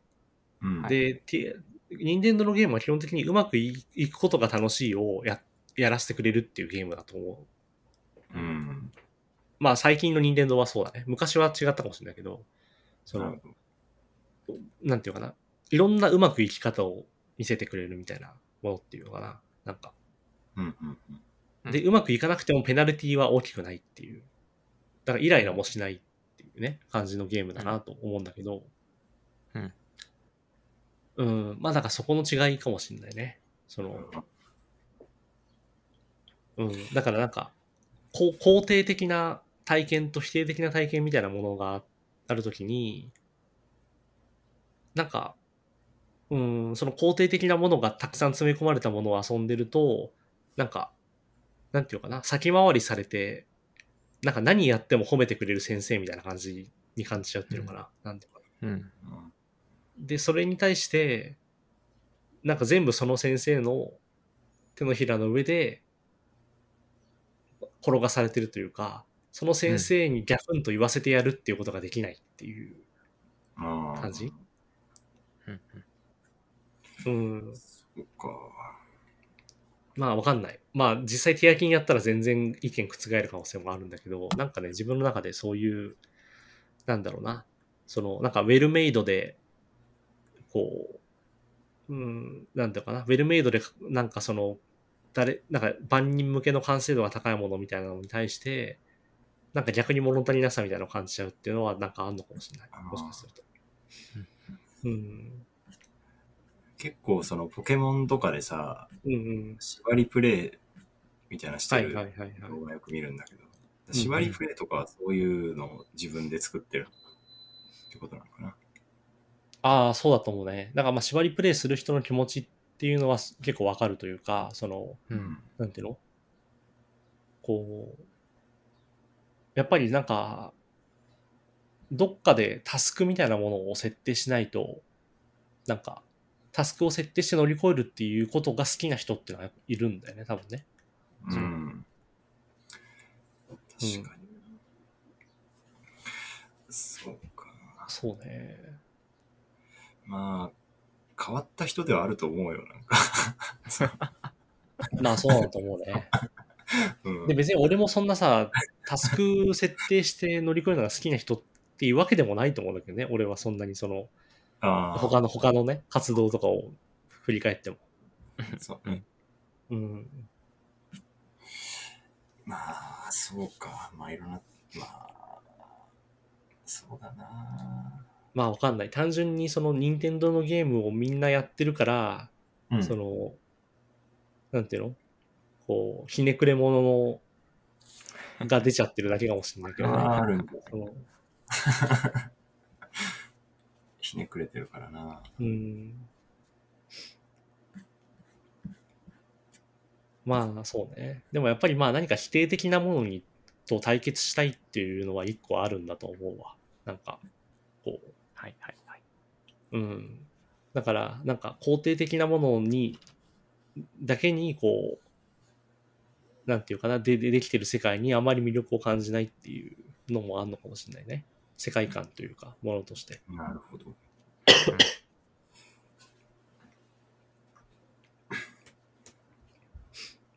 はい。なんか、ぜひやってください。ちょっとやって克服しようかな、任天堂への思いを。だからおヤンマさんはあれですよね。奥さんが終わったら次やるってことですよね。あ、僕が？あれ違うの？えっとね、いや、だから俺ね、やる予定はない。やらやらないんですよ。やらないんだ。あやらないんだ。なんかね、な、なんだろうな。なんか苦手意識あるんだよね。あ、そうなんだ。苦手意識で好みの問題で。だなんかやる予定は今んとこないです。おーおでもなそうだなー あゲ、ゲーム全体がってこと？それとも、任天堂だから？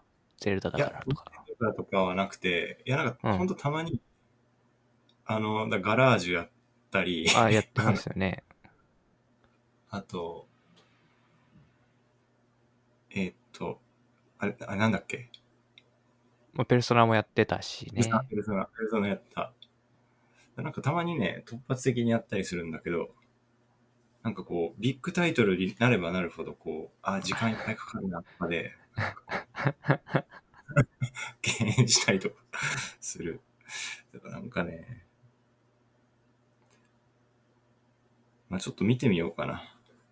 奥さんやってるやつとかを。あ、そうね。それはいいかもしれない。はい。そうだなゲームとの付き合い方がね、むずいんだよね。やったらやっちゃうしね。あでも今、今も絶賛やってるんですか奥さんが？やってるやってる。あじゃあ、あの、クリアできてないところ1個、難しいところをあー代わりに。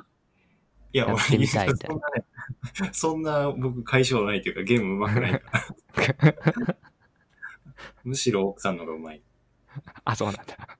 あーむずいんだよな。だね、ゲーム下手なっていうのも、ちょっとそういう、なんか、気遅れしちゃう理由の一つでもあるんだよね。単純に。うん。なるほどね。そうだよな。ゲーム上手い人はね、ちょっと、いいなっていうのは昔からあるけどね。あーでも別にケアキンはゲームが上手である必要は特にないでしょ？その、え、そうなの？なんていうの？うん。なんていうの？こう、この、こういうアクションできないとクリアできないみたいなものではないと思うからね。その、あまただまあ単純にだから、うん、なんかその、なんていうの？なまあ謎解きだったり、発想をいろいろこう頭ひねれば解け解けるっていう感じなんじゃない、うんあ、はいはい。あ、なるほど。謎解きね。うん。ちょっと聞いてみるわ。奥さんに。なんか、ディアキン困ってることないって聞いて。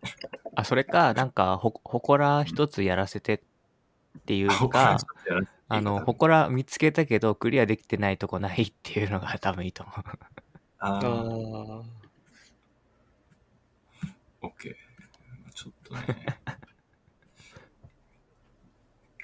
確かにな、そういうのもね、やった方がいいんだよな。やってみるか。まあ別にね、ゲームはやった方がいいってことは一切ないと思うけど。ないかもしれないね。うん一切ない。なんかこう、今、みんなが遊んでるものとかをさ、うん。やって、あ、こんな感じなんだっていうのも、なんかこう、なんか、社会とこう、同期、同期をしてみたというか、そうね。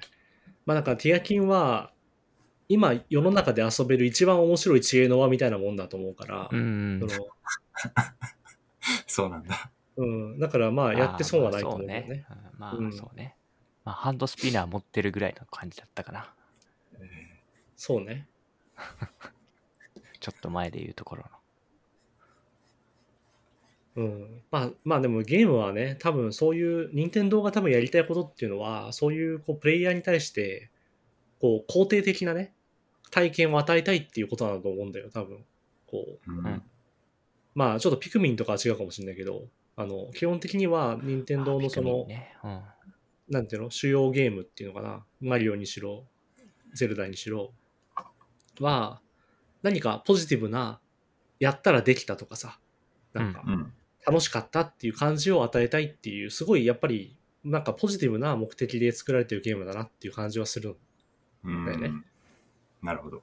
うん、でまあやっぱりそのどういう目どういう気持ちになってほしいかっていうのはさまあデベロッパーによって違うからあのあれだけどまあなんて多くの人がやっぱ感じたいと思ってるような創意工夫のなん楽しさっていうかさそれによって得られるポジティブな感じっていうのをやっぱりてなんて与えることに成功してると思うしブレス・オブ・ザ・ワイルドとか、うん。ティアキンとかはね。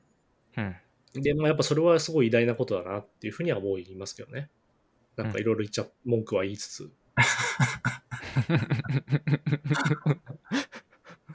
そうか。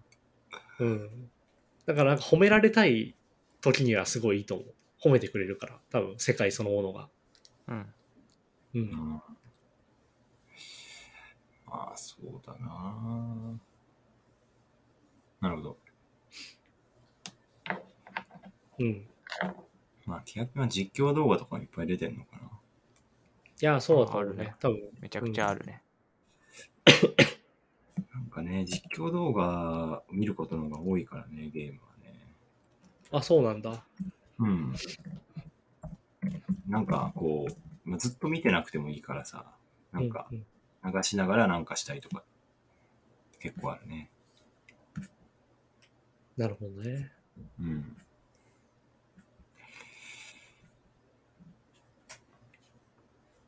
いいですね。OK。じゃあ、最後僕からちらっといきますかね。はい。まあいろいろ、さっきちょっと赤狼の話なんかもしちゃったけど、うん。まあゲームは置いといて、まあこれもまあゲームなんだけど、ちょっと紹介したいなと思ったのが、うん。うん。二次三次甲子園っていうああ、ものなんですよ。はい。はい。え、ヤンマ知ってる二次三次甲子園えっとね、二次三次っていうのが、その、YouTube、ん？バーチャル YouTuber の人たちはいはいはい。。はい。であ、、それはわかる。はいはい。これはわかります。で、甲子園っていうからには、なんか、うん。その、トーナメント方式で、何か、競うんだろうなっていう、なるほどなるほど。そういうイメージですね。いいですね。えっとね、まあさっきヤンマが言ったみたいに、二次三次っていうのは、えっとまあ VTuber の、なんていうかな、その、事務所っていうかね、会社があって、エニーカラーっていう会社があって、そこが、まあやってる VTuber、まあライライバーって彼らは言ってるけど、そのライバーの集団。が二次三次ってものがあるんですよね。うんこのまあラジオであんまりそういう話してないけど、俺結構まあ VTuber は黎明期からなんとなく見てて、うんオ。タクです。そう、そう、オタクだからね。まあ、オタクは大体 VTuber は通っちゃうっていうね。で、そのはい23時は多分その業界では一番、まあ最大手と言っていいくらいの規模で、今何人くらいいるのかな？もう100は優に超えてるわけ。メン人数としては。その所属してるライバーのね、数として。で、日本だけじゃなくて、その英語圏だったりとかにも結構それなりの人がいてね。へうんあとまあ韓国とかね。まあ、結構いろいろあって、まあその全部に、今は全部まとめて23時ってことになってるんだけど、うんその、まあかなり国際色もあり、人数も大規模で、その23時っていうその巨大なこう一つのそのユニットというか箱箱の中でもういろんな企画ができちゃうっていう規模の人たちなのね。はいはい。うん。まあだからまあジャニーズとかに、まあ、ある意味近いというか、その、なんていうの、うんこう、ある一つのそうある一つの世界観っていうか、そのあ方向性を共有した人々がもう山のように一つの事務所の中にいるよっていう感じ。ー、そうか。世界観がね、ある。うん。まあ、世界観といっても別にね、その、なんか共通したバックグラウンドがあるわけじゃないんだけど、その、うんうんなんていうのかな、こう、二次三次らしさみたいなものを共有した人が、まあ、100人単位で所属してる、そういうユニユニットっていうかなんていうかな、そういうこう事務所があるよっていうことなんだけど、うん。で、その二次三次甲子園っていうのは、えっと、まあ、甲子園だから要するに野球をやるんですよ。23時の中で。野球やるんだね。そうそう。で、どういうことかっていうと、あの、コナミのゲームで、あの、実況パワフルプロ野球ってあるじゃない？ありますね。あれを使って、甲子園をやるっていう企画なわけ。ああ。で、どういうことかっていうと、えっと、そのパパワープロ、俺パワープロちゃんとやったことないから、ちょっと、なんかにわか知識なんだけど、その、パワープロの中に栄冠9っていうモードがあって、高校野球を、まあ、疑似体験できるモードみたいなのがあるわけ。うん。なのねうんうん。で、その、自分は監督になって、その、高校野球の新入生とかを、にいろいろこう練習の指示とかね、試合中の指示とかを出して、その、基本的には AI が進行するんだけど、ところどころで、まあ、采配を自分ですると、選手交代とか、あの、うん。ここは低めに投げろとかね、いろいろ指示を出して、うん。あの、え AI がやってるその試合に、あの、その監督として介入していくっていうゲームがあるのね。だから自分でこうタイミングよくボタンを押してボールを打つとか、こう、なんていうの？この辺に投げるっていうふうに指定するっていうふうにはできないんだけど、指示を出すことができるっていうね。こう。積極的に打っていけとか、こう低めに投げろとかね、内角狙えとか、そういうこう指示は出して、あとはその AI が進行するっていうモードがあるんだけど、そうなんだ。そうそうそうそう。あで、それを使って、えっと、23時のキャラクターを選手として当てはめて試合をするっていうのあがあ、うん。23時甲子園なんですよ。うんで、はい。ちょっとまあぐ具体的にいくと、うん。えっとですね、えっと、まあ、こう、毎年、その監督っていうのに、をやる人が、えっと、まあ、多い時は10人とか、監督がいるわけ。それはうん。2、3時の100人以上いる人の中から、あの、そのパワープロが好きな人とか、その、うんうん。昔からね、その企画に関わってる人とかうんを、まあ、その、が、まあ、立候補してというかね、やりますって言って、監督になるのね。で、その、だからつまりその監督は、23時の誰々さんって人が、監督の役をやるわけ。それがまあ10人くらいいると。うんで、その人たちが、その、栄冠9をね、やるときに、栄冠9っていうのは、その、なんていうのかな、ゲーム、その栄冠9の1年目っていうのが始まると、その、新入生が5、6人とかかな、入ってくるわけですよね。あの、新しく新入生が入ってきて、うん。で、すでに、えーその高校にもともといる2年生、3年生っていうのがいると。で、うんうんそれでまあ1年目はそのメンバーで戦って、で、2年目に入るとまた新入生が、ある、あの、5、6人とか、多い時は10人とか入ってきて、で、その3年生卒業していって、それでまた1年間戦うのね。うんで、3年目になるとまた新入生入ってきて、えっと、最初にいた2年生まではもういなくなって、こう、なんていうのかな、またその高校野球式で戦っていくっていうふうに、こう、入れ替えが発生していくわけねなるほど。うんなんだけど、えっと、23時甲子園では、えっと、そのえ栄冠9っていうのを3年間やるっていうのがまず前提になってて、はいはい。その、えっと、例えば、な何々さん、23時の何々さんっていう人が監督やりますと。で、じゃあうんその監督として23時こう、あ、と、栄冠9っていうのを起動しますと。そうすると最初に入ってきた5、6人の新入生に、うんえっと、その、ライバー、その23時に所属してるライバーの名前とか見た目っていうのを反映していくわけなるほど。なのね。うん1年目に入ってきた6人がいたら、それに、うんあ、じゃあこの、この、このエースピッチャーには、この人の名前をつけて、見た目もそれっぽくしよう、みたいなね。はいはい。感じで、うんその新入生に、を、23時ライバーとして扱うことにするわけ。はい名前とか姿を変えて。うんで、それで1年目やるじゃない？で、そうすると 2, 2年生、3年生は、もともといるモモブっていうか、別にライバーでも何でもない普通の人なわけ。うんで、その状態で、要するにまあ AI に、えっと、2、3次ライバーの、まあ、側をね、被せることによって、えっと、1年目戦うと。で、そうすると2年目はまた新入生入ってくるじゃん？で、その入ってきた新入生に、またライバーの名前とか見た目っていうのを反映するわけはいはいはい。なんですよ。それで、最初にいた3年生のモブたちは卒業していって、えっと、うん2年生、も元2年生で、今は3年生のモブと、えっと、去年の新入生と今年の新入生の2、3次ライバーっていうので戦うことになると。うんうんうん。で、3年目になると、また新入生が入ってきて、で、その、最初に、その1年目には2年生だった人たちっていうのを卒業していくから、うんうん。3年目になると全員が、その、2次3次ライバーになるわけ。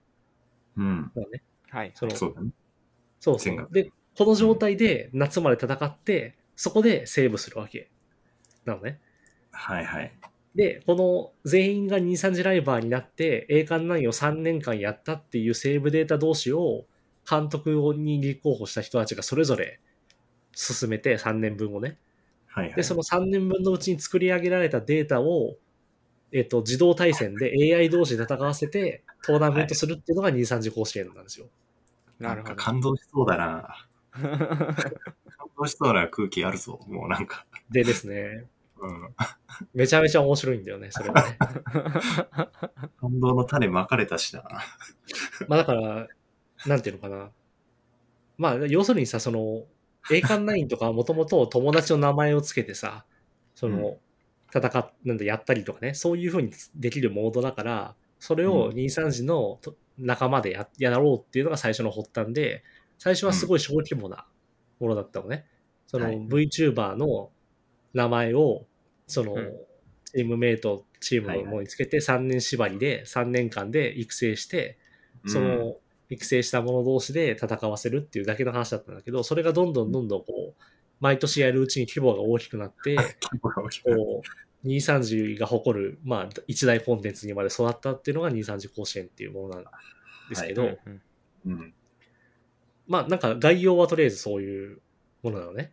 うんだから、パワープロの栄冠9っていうモードで3年縛りで育成した、まあ、要は中身はただの AI なんだけど、そのただの AI に2、3次ライバーの名前とか姿を被せたものを使って、うんまあ、疑似的な野球大会をやるっていううん。ことなんですよ。うんっていうゲームで、で、もう俺は2020年ぐらいからかな、なんか見てるから、今年3年目とか、ちゃんと見るのは。うん3年目じゃないか。4年目かなうんとかなんですけど、まあ、うんとね、何がまあ面白いかっていうと、はい。えっとね、まあ、所詮は AI の能力値とうん偶然、運うんの戦いでしかないのね。うん。で、監督が指示できるものってせいぜい、この辺に投げろとか、こんな感じで打てとか、まあ、あとスクイズしろとかね、そういうこう、指示が出せるだけなんだけど、はいはい。まあ、とにかく全部、まあ、ゲームの、なんていうか、サイコロを振るみたいに決まる要素がすごい多いわけ。うん偶然性がすごい入ってくるのね。そうだね。なんだけど、そこに、その、ライバーの名前がこう被さってることによって、うんうん。なんていうかな。まずその、なんていうかな。名前のないさ、なんか、AI が戦ってるってわけじゃなくて、なんかその人格が、をはい見てる方は勝手に人格を感じちゃうわけ。その、はいはい。うん選手とかに対してね。うん。わかるよで、。だから、なんか勝手に、ああ、あいつはなんかこういう気持ちで打ってくれたなんだとかさ、勝手に物語を、なただの AI がやってることなのに物語を勝手にこう読み出しちゃうみたいなものがあって、で、まあ、23次ライバーの全員をもちろんさ、ちゃん平等に知ってるわけじゃなくて、全然見たことない人もいれば、日常的にこうし、なんかよく動画見てる人とかもいるから、あれなんだけど、まあ、そのとにかくなんかその、それぞれが持ってる性格とかが、その、選手の行動と、なんかうまく結びついたり、結びつかなかったりして、こううんすごくなんていうのかな、し知ってる人が、なんていうかな、試合やってるみたいな感じに見えてくるわけね。そのう、んなんでしょう。で、まずそれがまあ面白いっていうのと、うん。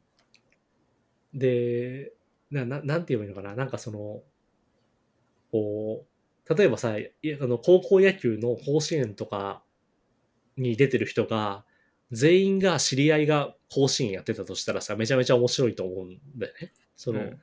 甲子園に出てる高校生全員と自分が知り合いだったら、面白いに。決まってるじゃない？うん。それのような感じになるわけ。なんか、こうん。う、なんとなく顔見知りの人とか、なんか。性格とかまでふ知ってる人まで含めて、なんか、うん。なんとなくは知ってる奴らが、こう、試合をやってる、甲子園でお互いに激突するっていうのがまあ面白い。っていうのがあって、やっぱだから本戦、その、育成が終わった各各チームがそれぞれ固まった後で行われる本戦っていうのはやっぱりもう、なんていうかな、その、敵も味方も知ってる人しかいないから、それは所詮 AI がやってるゲームなんだけど、なんていうかな、すごい熱いやっぱドラマみたいなものを感じることになるのね。はいはい。っていうのがまあ一番面白いところで、うーん、なんで、その、え、この企画全体の話で言うと、えっとね、まず最初にドラフトっていうのをやるのね。で、うん要は監督に立候補した10人くらいの人が、その自分のチームに、その23次ライバー100人、100人以上いる中から誰が欲しいかっていうのを、ドラフト会議をやるわけ。うんのね。第一なる巡、ね。第一巡指名みたいな感じで、うん。その、こう、指名して、ひ人を取っていくわけ。その、うん2、3時の中で。で、被ったらじゃんけんとかして、あーこうはいはいはいはい。みたいな、本当にそのドラフト会議っていうのをやるのね。うんで、それで、まあ、やっぱりその自分、その監督に立候補してる人は、自分とこう、関係の深い人をね、選んだりとか、あるいはこれからこう、なんか、関係ができるといいな、みたいな人を選んだりとかっていうのがあって、はいで、その自分らしいチームっていうか、自分の交友関係らしいチームを作ろうとしていくわけ。なるほど。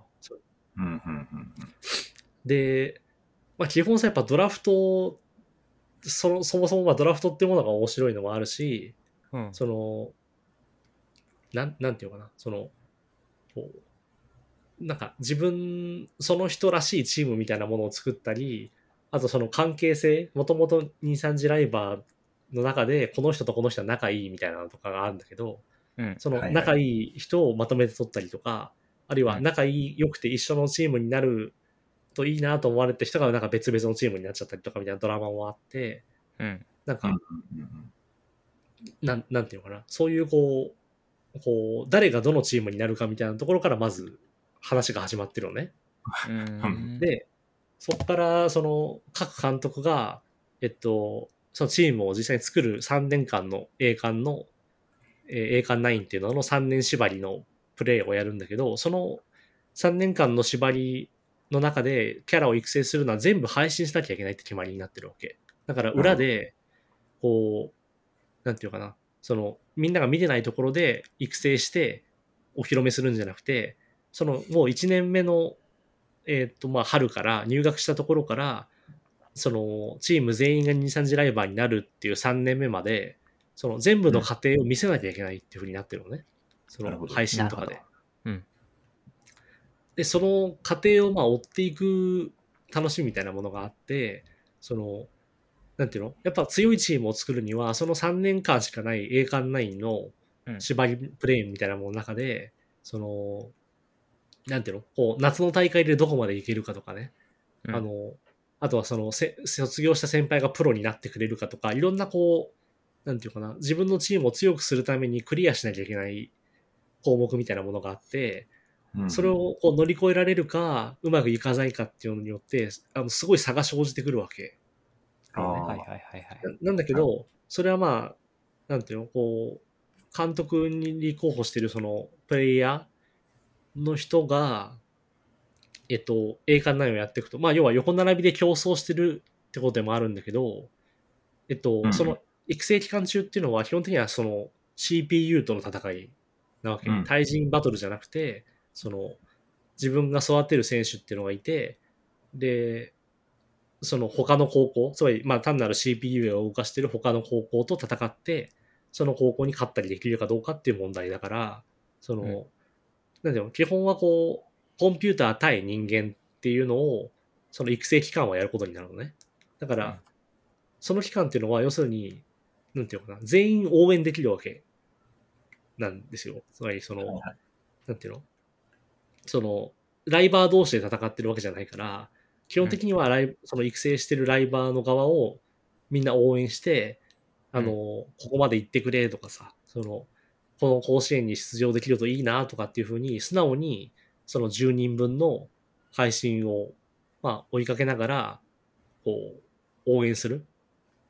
だからそこに戦いはまず生じてないわけ、まだ。その段階ではね。はいはいはい。なんだけど、その3年間の育成期間っていうのは全員応援できるんだけど、でその育成期間終わりましたっていうので本戦に行くと、本戦ではもうそのライバー同士の戦いになるわけ。うんだねでそこではやっぱ誰が、どのライバーがまあ好きとか、どの監督が好きかみたいなので、こう、なんていうの、どっちを応援するかとかね。そういうこう、なんていうのかな、ライバー対ライバーの戦いになっていくわけうんうんのね。うんいや、なんかそういう、こう、なんか、最後はライバル同士になるんだけど、ライバルとして直接対決するより前の段階では、その、全員にこう、うまくいってほしいっていうか、全員が、その、育っていく経緯、経緯があるっていうのかな。その育っていくストーリーがあって、その個別のストーリーで育っていったチームが、最後に直接対決、激突するっていう作りになってるわけ。うんうんなんですよね。で、まあ、それが、なんていうのかな、熱いドラマを生むのにすごい適してる構造だなと思っててな、るほど。こう、なんかまあ、例えばアニメとかにもそういうのあるけど、うんとね、例えばね、あの、ちょっとわかるかどうか微妙だけど、スクライドっていううんアニメがあったの知ってる？スクライドってわかるかな？わからないプライド。見てないな。あー、他で言うとね、少ない。うん。なんなんだろうな まあちょっとまあスクライドの話 ごめんね、スクライドわかんない。ええ、ええ。えっと、まあ、すごいざっくり言うと、まあ、えっと、カズマっていう人と劉邦っていう二人の男が出てくる話なのね、そのスクライドっていうのは。うん。で、最初からその二人はまあライバル同士なんだけど、うん。あの、なんていうの、ずーっとそのライバル同士で戦ってるわけじゃなくて、カズマにはカズマなりにやらなきゃいけないことがあってうん、劉邦には劉邦なりにやらなきゃいけないことがあるのね。で、うんお互いのことをライバルと認識してるけど、なかなか直接対決はしないわけ。その話を通じて。で、その、カズマにはカズマなりに倒すべき相手とか、こう、なんていうのかな、こう、む立ち向かわなきゃいけない困難があって、カズマとしてのストーリーがあるのね。で、劉邦は劉邦で自分の、まあ、なんて巻き込まれた環境っていうか、自分を取り巻く環境の中で戦わなきゃいけない相手がいて、その、戦っ、あの、その、その、彼なりのストーリーをやっていくと。で、そういうふうに別々にライバルがい、ライバル同士ではあるんだけど、別々の環境でそれぞれ強くなっていかなきゃいけないっていう二人の男がいて、はい。で、その、かで、まあその、その二人を軸として物語がこう展開していくんだけど、うん。うん、で、こう、最後、その二人が本当に激突するのはもう本当に最後の最後で、その、それぞれが、こう、そのキャラクター、そのカズマだったらカズマなりのストーリーを、敵を倒し、あカズマなりになんか成長していったと。うんで、うん劉邦は劉邦で、劉邦なりに敵を倒して、成長していって、そのもう、もうクライム、一番最後に至ってようやくライバル同士が本当に激突するっていうた作りになってるうんわけね。なるほどね。うん。で、だから、その途中経過ではライバルなんだけど、激突しないから、その、そこで勝敗がつく必要がないというか、その、そなんか、どっちも応援できるわけ。あの、つまり、なんていうの、カズマ VS 悪いやつとかさ、カズマ VS モブキャラみたいなのでずっと戦っていくから、そこではもうカズマの物語を見てればいいのね。うん。で、劉邦は劉邦で、えっと、その劉邦の物語を追っていけばいいわけ。だそれで、うそいつがカズマに勝つかどうかっていうところは先延ばしされていくわけなんだよ、うん物語の中で。で、その物語の、まあ、クライマックスで共通の敵を倒した上で最後にやることがカズマと劉邦の喧嘩なのね。喧嘩っていうか、殴り合いをやるんだけど最後に。なんか、うんそういう構造の物語っていう、まあ、なんか類型が一個あるなと思ってて、こう、なんていうの？最初からライバル同士なんだけど、直接対決は先延ばしされてるっていう状態の話。はいで、まあ、23次甲子園もそれに近くて、その、いずれは、その監督同士で育てたチームを持ち寄って激突するっていうのはもちろんある。だけど、うんそこに至るまでは、あの、なんていうかな、対決は先延ばしされて3年後に待ち構えてるから、それまでの3年間、そのゲーム内での3年間っていうのは、それぞれの敵がいるわけ。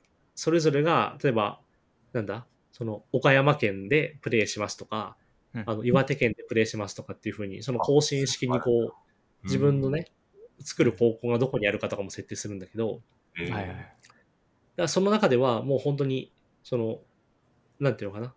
そそれぞれの敵と戦っていくのね。それぞれのライバル校がいて、うんそのうんうん3年間の中で勝った負けだっていうのをやるっていうのがあって、そこはもう純粋に、その、なんていうの、各監督をもうただ応援すればいいだけなわけ。その CPU っていうか、パワープロのその栄冠9の中でのライバルに勝てるかどうかっていう問題だけだから、うんだからそこはもう本当修行モードみたいな感じなわけね。その、うんそれ各監督の、えっと、育成期間であり修行モードみたいなものがあって、その中でできてくるドラマっていうのは、うんと、なんていうかな。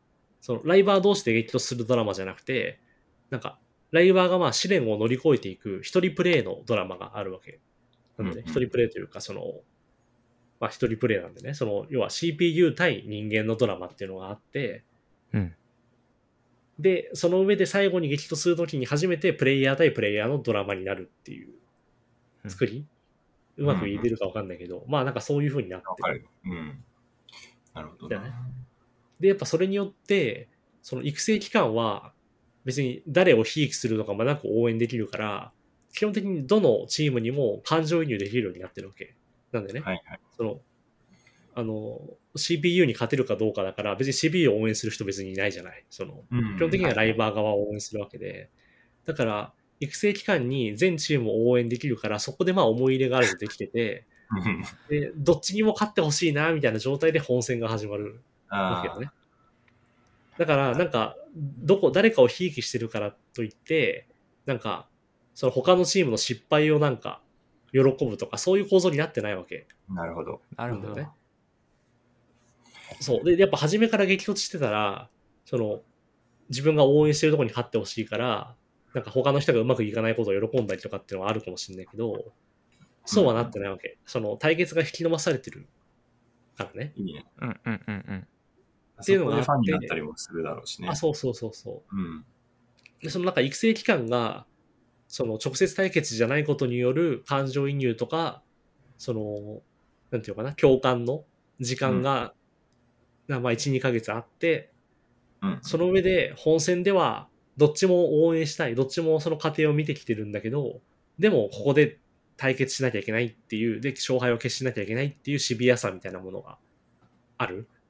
だから、どっちも頑張ってほしいけど、まあ、こっちが勝ったかなとかさ、なんか、その、そういう感じでこう、なんていうかな、対決に対してハラハラできるみたいなものがうん。あるっていうのかな。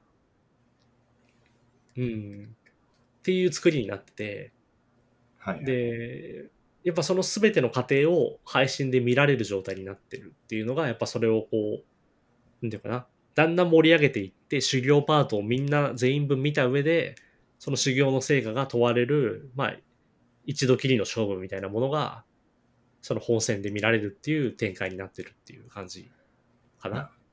うん。なるほどね。っていうのがあって、まあそれがね、やっぱ毎年見てると、なんか、やっぱすごい、なんていうかな、こう、熱を持って、こう、応援し、応援っていうのかな、なんか熱を持って見ちゃううドラマがたびたびこう起こって、なんか、すごいこう熱い気持ちになるっていうコンテンツなんだよね。いいじゃない。うん。なるほどね。え、なんか伝わってるかどうかわかんないけど。うん。いや、あのね、栄光ナインってさ、1年間って1時間ぐらいだっけ、確か。もうちょいかかるか。いや結構かかるよ、1年間。その 3, 3年分やるのでも、その、なんか、なんていうの？2日。2、3、2 3時間の配信で、サクサク進めても半年分くらいしか進まないと思う。思うそうよね。で、うん。めっちゃかかるね。だから、そうそう2、3時間の配信で2日、3日くらいかかるよね。どんなに早く行ってもそれぐらいかかるね。そうよね。まあうん多く多くの人は、てかやっぱりその試合ですごい悩んだりもするから、なんかここどうしようかなとかっていうねそこそうよね。考えたりとか、あとはその、なんていうの？あの、その、新入生にライバーの顔とか、名前とか反映する作業とかもあったりするから、うんだから多分育成にかかる時間、その育成配信のトータルの時間っていうのは、うん、まあ30時間とかはかかってんじゃないかな、多分。20時間、30時間はかかってると思う。3年分やったら。うん。かなじゃあ結構、いろんなチームを応援しようと思ったら、応援しようと思ったら。うん。ああ、そうそうそう。だからとてもじゃないけど、全チームのその育成配信を完璧に見切るのは、まあ、よっぽど時間がある人じゃないと難しいと思う。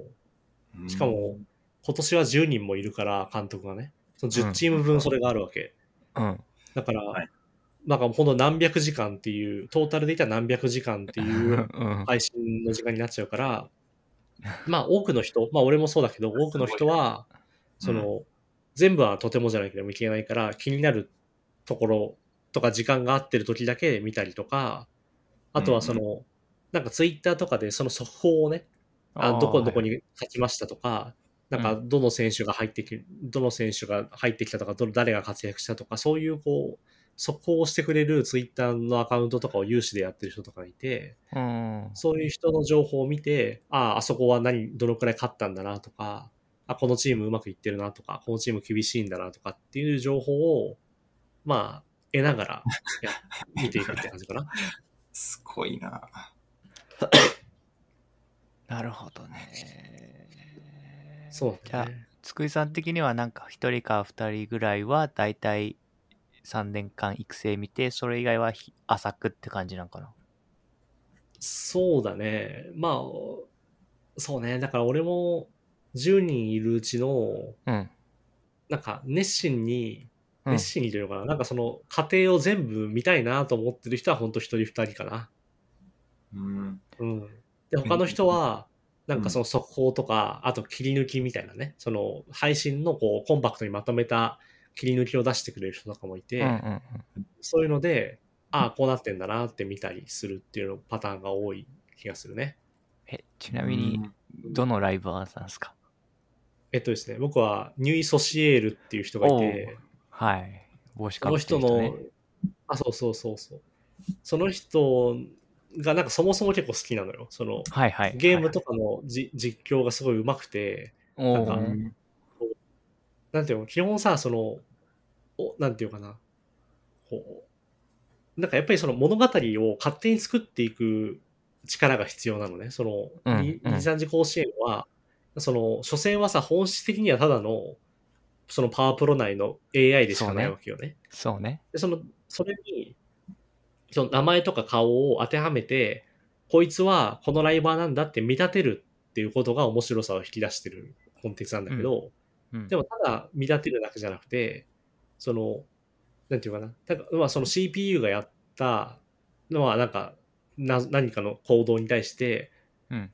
なんていうかな、その、それをその、あ、このライバーはこういうふうに考えてやったんだっていう、その、物語的な見立てを作っていかないと面白くならないわけなんだよね。うん。その、なんだよ。あこ、こいつはこういう性格とか、こういう、普段からこういう振る舞いをしてるから、うん。この試合の中でこんなことしたのかなとかさ、それは全部要はフィクションなんだけど、はいはい。そういうなんか、物語を勝手に見出すみたいなことが必要。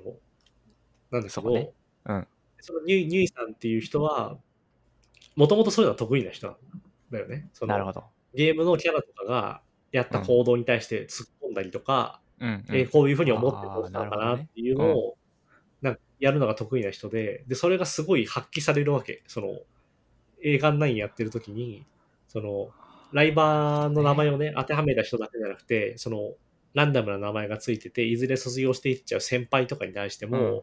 この先輩はこういうやつなんだよな、みたいなのを見立てて、こう、なんていうかな、その、こう、せ、なんていうかな、ぜ全員に対して何かこう、物語をこううまくつけながら配信していくみたいなことができ,、できてて、うんで、やっぱなんかすごい面白いなと思うね、見てるとね。うー。うんん。だから、まあ、だからやっぱ見立ての、見立てのコンテンツだからさ、その、なんていうの？うん。やってること自体は別にただのパワープロっていうか、ただの AI バトルなんだけど、うんただの AI バトルに物語を載せていくっていうことを企画全体でやってるコンテンツうん。だから、そういう物語を見出すのが上手な人の配信っていうのはやっぱ見てると、なんていうかな、こう、本当にそのライバーたちが試合してるみたいに見えてくるっていう感じかな。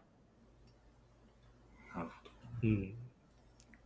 なるほどね。あの、あれね、試合中に、そのそれぞれのキャラの固有のスキルみたいなんで、おお祭り男とかあるんよね。はいはいはいはい。そうそういいやつとかあったりして、で、あの試合は、ね、基本的に振るわなかった、他の選手振るわなかったけど、あのあいつがお祭り男発揮してとかで勝ったりするんよね。ああ、そうそうそうそう。わかるわ。で、なんかそういう、こう、なんていうのかな。あの、それってまあ、所詮ゲームの中でさ、起こってるだけの話なんだけど、そのゲームの中の出来事に過ぎないものを、まあ、あたかも本当にライバーが試合をしてるみたいに そうね見。立てられるかどうかっていうのがすごい大事で、その見立てがうまくいってる、えてかそういうのが上手な人はやっぱ見てると面白い。あわけーそれは面白いね。うん。だから、そうね。そういうものです。だから、不思議だよね。その、たださ、AI 同士が戦うだけの話なんだけど、そこに、なまあ知ってる人の名前というかね、その、が乗っかってるだけで、物語が勝手に生まれていくみたいな感じになる うんうんうんわ。け。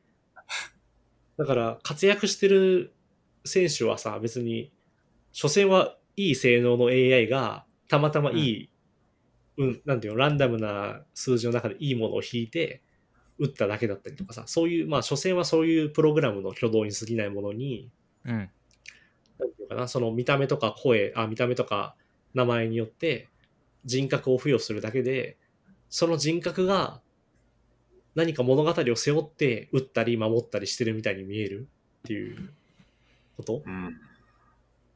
うん。だからその面白さは、なんかね、なんか不思議だなと思ったね。特に最初に2、3次甲子園見たときは、なんか AI にライバルの名前つけてるだけなのになんでこんな面白いんだろうみたいなのを結構思ったんだよね。なんかね、本当ね。ああ、なるほどね。うんそれは、いいね。やっぱ名前つけるって大事なんだよな。そうそう。うんそうなんだよね。えーいいじゃん、なんか。え、それ今そうどこまで進んでるんですか？あ、そうそう。で、い今ね、おすすめした理由としては、うん。えっと、今はちょうど育成期間中なんですよ。あ、この、うんまだ間に合うじゃん。まだ間に合う。まあ、このね、ポッドキャストの公開日にもよるが、その、あ、そうね。えっと、そうね。今7月ね、下旬で、うん。本戦は8月の頭とか、お盆、お盆のあたりなのかな？だからもう完全に甲子園とマッチしてるわけね、シーズンあ的に。そうそうそうそう。だからその、まあ、6月くらいから始まって、はいはいはいはい。まあ、その6、7月あたりっていうのは、大体その育成期間なのね。だから今、そのちょうど選手が育育ってる途中で、また、うんお大体まあみんな2年目に入ってきたくらいああ、そうなんだ。なんだよね。はいはいはい。で、その3年目はさ、もう夏大会で終わっちゃうから、うんうん、あの今はまあな半ばくらいなんだよね、その育成期間の。で、こっからまあ怒涛の、まあみんなバタバタと育成期間が、その4月末にかけて終わっていって、8月に本戦っていう感じなんだけど、うん。まあだから本戦はとにかく間に合うと思うんだよね。この、ポッドキャストを 早めに更新できれば、本戦は多分見てる、あの、この聞いている人も間に合うと思うんだけど、うん。まあ、本戦、まあ、ほ最初は本戦から入るのでもいいと思うんだよね。その、要するに AI の、なんか AI 同士がただ戦ってるだけのものに、なんかライバーの名前がついてるっていう状態の試合が、あ行われてて謎に盛り上がってるっていう状態。うんうんで、そこから入るの全然いいと思う。で、それを見て、なんか気になったら、その、じゃあ来年は育成期間から見ようかな、みたいな感じで、こう、なんていうかな。だんだんこう入っていくのもありだなっていう気はするかな。なるほどね。うん。で、まあね、うーんとね、二次三次の人を知らないと面白くないかっていうと、うん。そんなこともない気がして、その、なんていうのかな。こうね、うーん、極論すれば別に二次三次のそのライバーとかを知らなくても、うん。ある程度は面白いと思はいはいはい。うんだけど、まあなんでかっていうと、その、や、やってる側が知り合いを集めた試合をやってるという気持ちに完全になってるから、その、うん。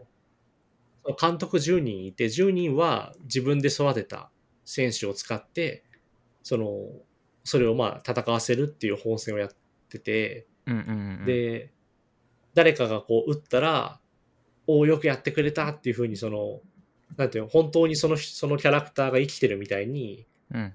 こう反応するし、うん。その、コメント欄とか、まあ、その、試合をね、見てる人たちの、あの、なんていうかな、その、反応っていうのも、本当にその、ライバーが選手になって試合してるみたいに、やっぱみんな見てるわけ、そういうふうにね。うん。だから、なんていうかな、その、なんていうか、ただパワープロの試合見てるよりも、やっぱ本当になんかリアルな存在がリアルに試合してるっていう見え方になるようにはななってて、そもそもね。その、はいはいはい。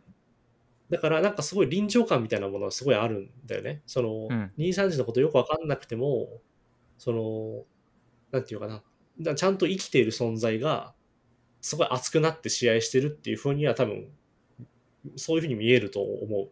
その、で、その上で、なんか、その熱くなってるものを見て、面白かったとかって感じたら、え、じゃあそこで試合してたこの彼らってどういう人なんだろうっていう話で2、3時とかを、ちょっとこう、なんていうのかな、人を知っていくっていう順番とかもあり得るなと思うのね。はいはい。だからなんか結構ね、その、まあ、あある意味、なんかその固有名詞がちゃんとついているとかっていうことが大事なんだっていう話でもあると思うんだよね。固有名詞とか、見た目とか、そういうキャラクター的な何かが、うん。あの、まとわり、まとっている、キャラクター的な何かをまとっているっていうだけが、それだけでもすごい意味があるっていう感じなのかな。その、なんていうかな。なんか、AI が自動生成した見た目とかうん。名前っていうものじゃなくて、何かの物語とか人格を背負った存在であるっていうふうに見えること自体が重要で、そのうんうん二三次甲子園は。で、それを二三次っていう箱の中でできでやれてるから、より盛り上がるっていうのはあるんだけど、なんか、本質的には実在の人物を、その、名前をつけるっていうのをやってるだけでもすごい意味があると思うん。うんだよね。うん。うん。だから、なんか2、3時よくわかんなくても、なんか、2、3時甲子園は、やっぱ見ちゃうっていう人は結構いるような気はするかな。なるうん。いや、それはあるね。そうそう。だからなんか本当に、なんか人はやっぱり、その人格のあるものには物語を見出しちゃうっていうことなんだと思うんだよね。こう、なんていうかな。人格を感じさせる要素がさえあれば、うん。人は勝手にそこに、なんか意志の存在とか、うん。なんか物語とか背景みたいなものをどんどんどんどん勝手に見出しちゃうっていうかね。うんうん。で、その、それはなんか、いかにもパワープロのその、なんていうかな、あの、なんか自動生成された見た目とか名前ですっていうのだとそれは生じないんだけど、な何か固有名詞というか、そのなんていうの？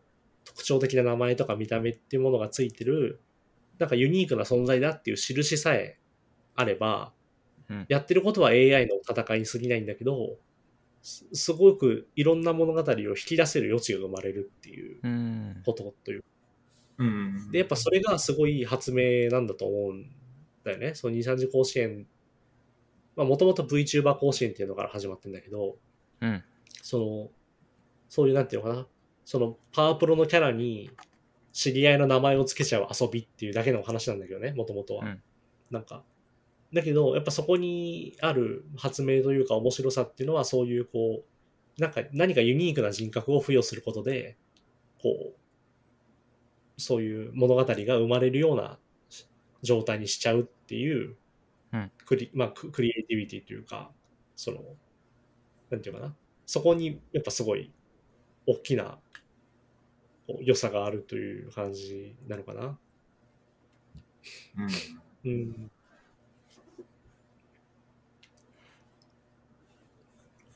そんな感じですかね。なるほど。なるほどね。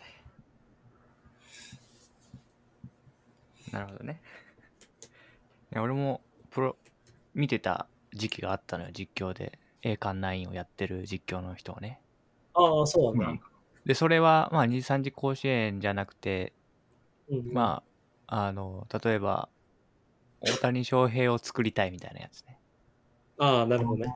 はいで、実際は、大谷翔平は甲子園では優勝してないから、うんうん。二刀流ですごい大谷翔平を作って甲子園で優勝させたいみたいな。だクリエイトするのは大谷翔平だけなんだけど、うんでそれ以外のキャラは全部 CPU でモブキャラなんだけど、うんうん。で逆に言うと一人じゃ勝てないから、うんうんうん。他のキャラも、まあすごい強いやつも出てくる。まあ能力的にね、出てくるわけよ。で、そいつらは別に実在しない人の名前のまま進んでるんだけど、まあ、はいパワープロが勝手に作った CPU で。でも、そういう人が何試合かはそいつのおかげで勝てた試合があったりすると、はいはい、はい。じゃあ次の試合もこいつが頑張ってもらわないとって言って、大谷翔平の活躍を見たいんだけど、じゃなうんいうんサポートの人を見るみたいな。はいはいはいはい。途中からそういう風に変わってきて、で、そいつが、いやなんか、うんうん。うんあ、ごめん。いや、なんかいつの間にかそのモブキャラだったはずのものにこう人格を感じるようになっていくっていうね。そうそう。で、それが、23時でいうところの実名、実際に VTuber としてやってる人の名前が当てはまってて、で、さらにその上に、こういう人格の人なんですよっていう、その監督としてやってる VTuber の、こういう人だっていうのが乗っかってて、そうだね。っていう話だよね。そうそうそうそう。だから、んな、な、なんて言えばいいのかね。なんかその、あの、こう、そいずれ卒業していっちゃうモブキャラの2、3年生うんも、その、モブなんだけど、その、だからライバルの名前ついてないモブ、モブが出てくるんだけど、しそこにはね。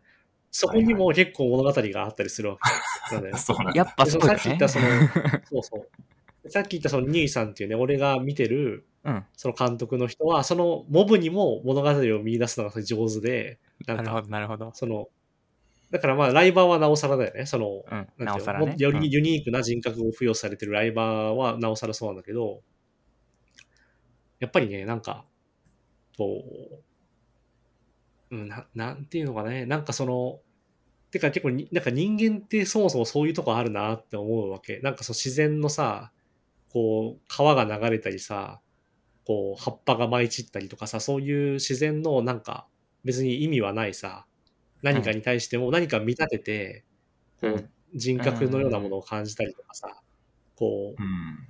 う、なんていうのかな、こうちょっとこう、れ冷静み、冷静というのかな、なんかスピリチュアリティみたいなものを感じたりとかさ、なんか。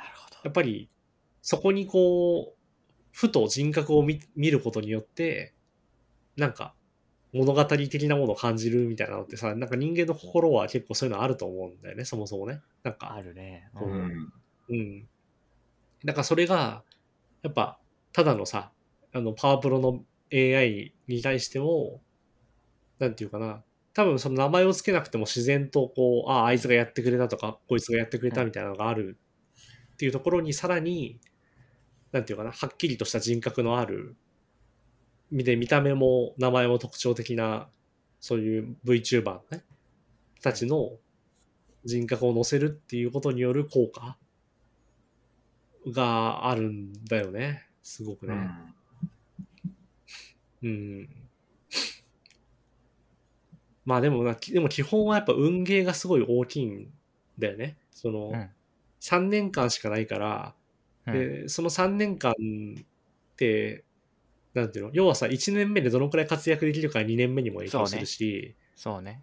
だからすごい残酷な話ではあるわけ。1年目うまくいかなかったらなかなか立て直すの難しいとか、うんうんうん。なん、か、こう、たまたま、こう、運よく1年目からトントントンとかかいっぱい勝つことができると、その、勝てば勝つほど有利な条件になっていくから、その、なんていうの自分の学校の設備とかが良くなったり、うんその、勝ったことであ新入生がね、いい人が入ってくるとかっていう、なんか、こう、いいループもあれば悪いループもあるわけ。うんうんん。だから、その運ゲーに左右されるかなり厳しい戦いでもあるんだけど、うんその3年間しかない育成期間っていうのは。うんだから、うまくいってる人はとことんうまくいくし、うまくいってないと、まあなかなかの選手が育たなくて本戦でもなかなか勝てないみたいなね。そういうちょっと残酷さもあって、まあ、リアルだな。そう。で、しかも、あの、23時のその、なんていうのかな。いろんな企画がある中でも、23時甲子園って多分一番だ規模が大きい、あの、うん。企画なのね。うんうんうんで、本当にその本戦とかになると、その、同時視聴者数、同接、同時接続者数の数が、ほんと十何万人とかになるわけ。おお。な。で、十何万で聞かないか。わかんない。20万とかいくかもしれないけど、まあそのくらいにな,、うんなるし、その。それぞれの個別の配信で育成していく期間の時も、まあ普通に数万はもう当たり前みたいな感じなのね。うん見てる人の数が。うんだから3万だとむしろ少ないかくらい。なんか6万人とか見たりするわけ。そのお育成配信。はいだ。からものすごい注目度があって、そのすごい注目を受けながらさ、でもプレイヤーができることっていうのは少ない選択肢の中から采配をして、ーうんあとは運に任せるしかないわけ。うんなんですよ。うんうん。だからたまたま引きが悪かったりしたのも、なんていうかまあ別に自分のせいじゃないんだけど、育成にはすごい響いちゃうっていう風になってて、うんだから、なんていうの、とてつもない多くの人の目にさらされながら運ゲーをやらなきゃいけないっていうものなのね。はいはいはい。で、なんかちょっとしたさ、別にじ、まあ、究極的には運だからうまくいこうがいく前が結果論なんだけど、それに対して、まあ、うるさい視聴者とかがさ、なんか、ああすればよかったりとか言ってくるやつもいるわけよね。その、うんうん コメンコメントが荒れたりとかさ、うまくいかないとはいはい。とかもあって、その、なんていうの、企画としても面白いのはあるんだけど、その配信者としてやるの中では、なんていうの、す過酷な配信の一つなんだよ。なんていうの。その、うん。かなりメンタルが強い人でも耐えられないレベルのストレスがかかる、あの配信なのね。うんはい。その、なんていうの？同僚からさ、名前を借りてやってるわけじゃない。その、確かにね。うんで、だから勝たせられないとか、なんていうの？その、不甲斐ないというかさ、申し訳ないって思うし、で、しかも視聴者もいろいろこう言ってきたり、すごい注目されてる中で、その、なんていうのかな、ど自分に名前を貸してくれた仲間とチームを背負って運ゲーに挑まなきゃいけないっていうゲームだからうん、多分ね、ストレス半端ないと思うんだよね。うん。こう、やる上で。だから監督に立候補する人も限られてて、別になんか、なんていうの？かなり覚悟、覚悟がないと、その23次甲子園の監督にはなれないんだよ。なるほどね。そういうのもあって、だからめちゃめちゃ過酷なものを見てる感じもするのね。やっぱり、こう、ちょっとしたこう、なんていうのかな、エクストリームスポーツやってる人みたいなのを見てるような感触もあるわけ。なんか、なるほど。いやーそれは応援しがいがあるね。そうそうそう。だからやっぱみんなにうまくいってほしいなって思うし、うんそのね、自分が誰が好きかとか関係なくね、うんなんか、できればみんなに勝ってほしいって思うわけ。育成期間中は。はいはいでうまくいってほしいなと思うんだけど、まあやっぱりね、運ゲーだから1年目の夏でもう初戦敗退とかになっちゃったりとか、まあほんといろいろあるわけなんだよね。うんうん。そうそうそう。っていうので、なんていうか、もうドラマが生まれまくるっていう感じかな。うん。えちなみにニューイさん今どうなんですか？ゆいさんはね、割とうまくいってるかな。あうまくいってんだ。うん。まあ、すなんていうの、そんな、めちゃめちゃ、こう、なんていうの、順風満帆、全部うまくいってるってわけじゃないけど、うんその、なんていうのかな？まあ、いいところまでは、あの、勝ち進んで、こう、今2年目の夏の途中なのかな？なんだけど、うんうんあ、で、今ちょうどやってるわ、多分。ほなんだけど、なんていうのかな。あの、今2年目の夏で、そこそこ勝ち進んで、まあ、こもしかしたら甲子園行けるかもしれないくらいな感じなんじゃないかな、多分。うはいはいはい。うん。なんかほもっとうまくいってる人もいるし、全然、もうそれより全然うまくいってない人もいるっていう感じうんの状態かな。うん。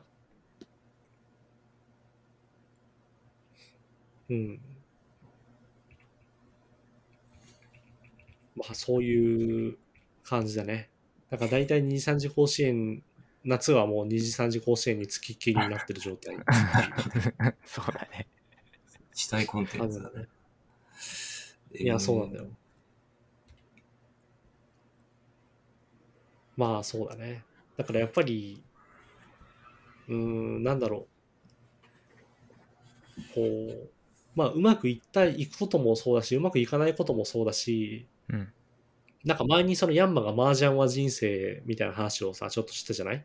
はい。うんなんか、まあ、ある意味そういう感触もあるというあか、なんていうか、やっぱりこう、なんていうの、なんか運が向いてない時はとことんダメだったりうん。うんするし、その本当にうまくいった人といかなかった人の差が大きく開いたりもするわけ。なのね、うんこの育成期間を通じて。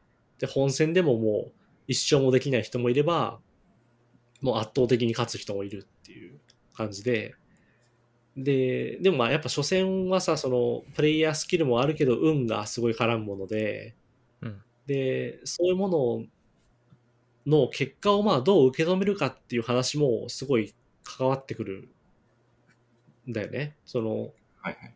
なんていうの？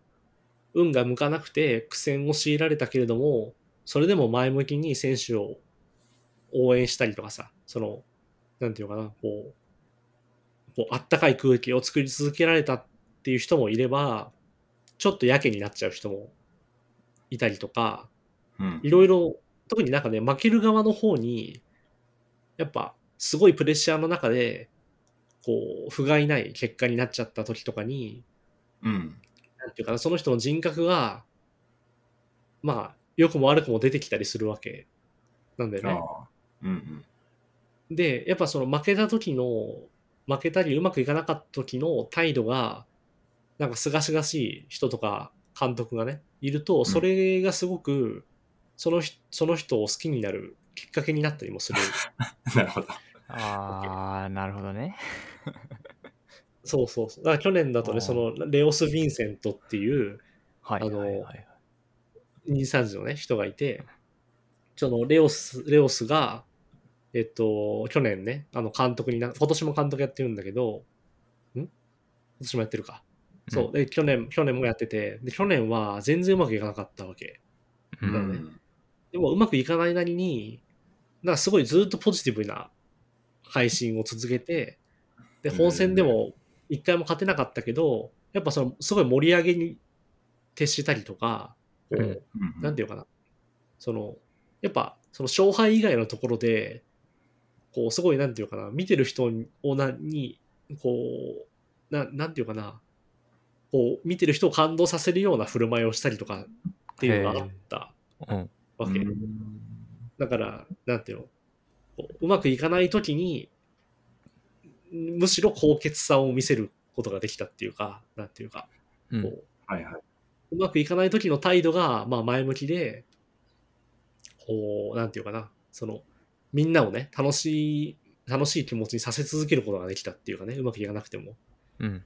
で、なんかやっぱそういうのが、なんか人を感動させたりとか勇気づけたりってのも実際あるわけなんだよね。だからなんか、その、うん、なんだろう、こういう運ゲーが絡む、プレッシャーもめちゃめちゃかかる、極限状態に置かれた時の、なんていうかな、その時にどのように考えて、どういうことを言ったり、どういうことをしたりするかっていう、なんていうか、こう、そこにもやっぱドラマがある。監督の側にもやっぱすごいドラマがあるわけうん。なんだよね。うん。そのうん。うん。だから、やっぱり、23次甲子園とかで監督をやるぞっていうふうに出てくる人たちは、その23次の中でも、なんていうかな、こう、うーん、なんていうかな、なんかやっぱりすごいね、覚悟を持って出てきてるなっていう感じは。あるかな。うん。だからやっぱせ、こいつら戦士だなってやっぱね、思わされるっていうかね。うん。だからなんかそのうまくいくいかないっていう結果に限りにをを問わず、うん。なんていうかな、その、何かその困難なことに挑戦する人の、まあ、心意気というか、そういうのを結構見れるなっていう気がするんだよね。だからまあスポーツ選手とかもそうなのかもしれないけど、なんかうん。結果が出ない時にどう考えるかみたいなことを、うん。すごい、なんていうかな、見れるっていう感じ？うん。まあなんか普通にやっぱ感動することが多いかな、なんか。いいな。うん。感動できることね、あるのはいいことだよね。そうだね。うん。なんかやっぱりなんかうまくいいってばっかりじゃない方が多分ね、も。いいんだよね。物語うん。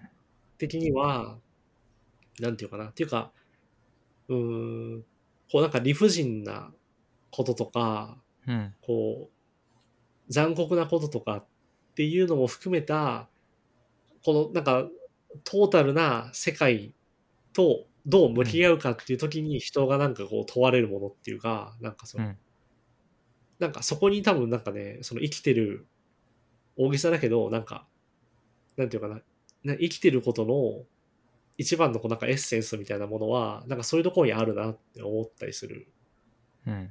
のね。うんなんかこう、なんだよ、うまくいくこと自体には実はあんまり意味はなくて、なんか、こう、うまくいったりいかなかったりするとか、なんか、その、時にはすごい残酷なことも起こったりするみたいな、なんかそういうトータルな複雑なものに対して、なんかどういう態度で臨んでいくかみたいなところに、なんか生きることのなんか面白さがあるなみたいな、なんかそのくらいのことを感じたりする。うんかな。2時3時甲子園とかを見てるとね。うん。そうね。だからまあ不快なことも起こるわけよね。そのゲームの中で。その、はいはい。ちょっとしたことでもう勝ちを逃して、す育成がこうめちゃめちゃになっちゃったりとかそういうのもあるんだけど。ああ、なるほどね。うん。うん。まあそういうのもやっぱり、まあ、できればもちろんみんな勝ちたいと思ってやってるけど、勝てなかった時に、うーん、なんていうかな。その人なりのこう、ものが問われたりするっていうのはあるんだと思うね。うんうん。問われるか。そうね。まあだから、やっぱりそういうなんかドラマ、ストレスも含めたドラマティックな体験をしたいとか、ドラマティックなものに触れたいっていうのであれば、23次甲子園は本当にすごいいいコンテンツだなって思いますね。なんかこう、その、うん、なんていうか、その各監督が背負うプレッシャーとかも含めて、すごいドラマティックなものだなっていう気が。うん。プレッシャーの感じとか見ないとわかんないな。そうね。いや、うん、そうね。なんか基本的に勝勝ってる時はね、みんな雰囲気いいんだよ。やっぱうまくいかない時に、コメント欄がめちゃめちゃ荒れたりとか、荒れるのもよくわかんないんだよ。だからね、なこだわりの強いね、支持中みたいなのとかいたりするわけ。なんか、ああしてれば勝ってたのにとか、なんか、その、この采配はないみたいな感じでさ、言ってきたりとかね。それキッズでしょ、キッズ。そうそうそうそう。で、やっぱそういうやつっていうのは、なんかそのストレスに耐えられないんだよね、多分。その、うん。なんていうの？うまくいってないこととかに対して耐えられなくて、うん。それで、なんか、なんでこんな風にしたんだとか、なんかその、なんていうの？あああだったらよかったのにとかっていうことをもうつぶやかずにいられないみたいな人っているわけよね。はいはい。なんていうの？その気持ちをもう自分の中で消化できないやつみたいなのが多分結構いて、うん。その、まあ子供ってまあそういうもんかもしれないけどね、その、うん。で、やっぱそういうコメントとかもいっぱいバーってくるものをさばいていかなきゃいけないわけまあもちろん無視すればいいんだけど、うん。でもまあ、なんていうの？監督の側もさ、反応したくなる時もあるし、はいはい。まあいろいろね、あるんだよ。コメント欄との向き合い方みたいなやつも。そうだよな。うん。だから別にさ、冷静になると、なんでそんなストレスまみれになりながらこんな戦いやんなきゃいけないんだって話なんだけど、だけどね取り出したら。まあやっぱね、挑戦したくなっちゃうってことなんだろうね。うん。うんうん。そうなんだよな。まあだからそういう意味では、さっきのティアキンの話じゃないけど、うん。うん。なんていうのかな。ティアキンにはそういうストレスってないと思うんだよね。うんうんなんか、理不尽、やっぱ理不尽と向き合うみたいなのが好きな人は、230甲子園は好きだと思う。で、なんていうの？す素直に肯定的な体験をしたいとか、ストレスのない体験の方がいいっていうのだとちょっと厳しいかもしれない。230甲子園は。なんかう、ん。見てると辛いかも、ちょっと。うん。なるほどな。ちょっと見てみようかな。うん。おすすめですね。まあ、多分ね、その、多くの人は、多くの人というか、あんまりこれまで234とか VTuber とか知らなかったよって人は、育成期間から見るのはちょっとかったるいと思うから、その本戦、本戦はせいぜい2日間とか、3日間とか、だから、その、まあお盆とかの時期にやるんだけど、うん。それをとりあえず見てみるっていうのがいいんじゃないかな。うん、で、すまあそれで気になったらその次の年から、その育成配信から見てもいいしっていう感じかな。うんうん。的な感じです。ありがとうございます。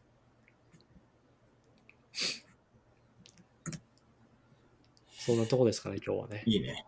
なんかいろいろ。そうだね。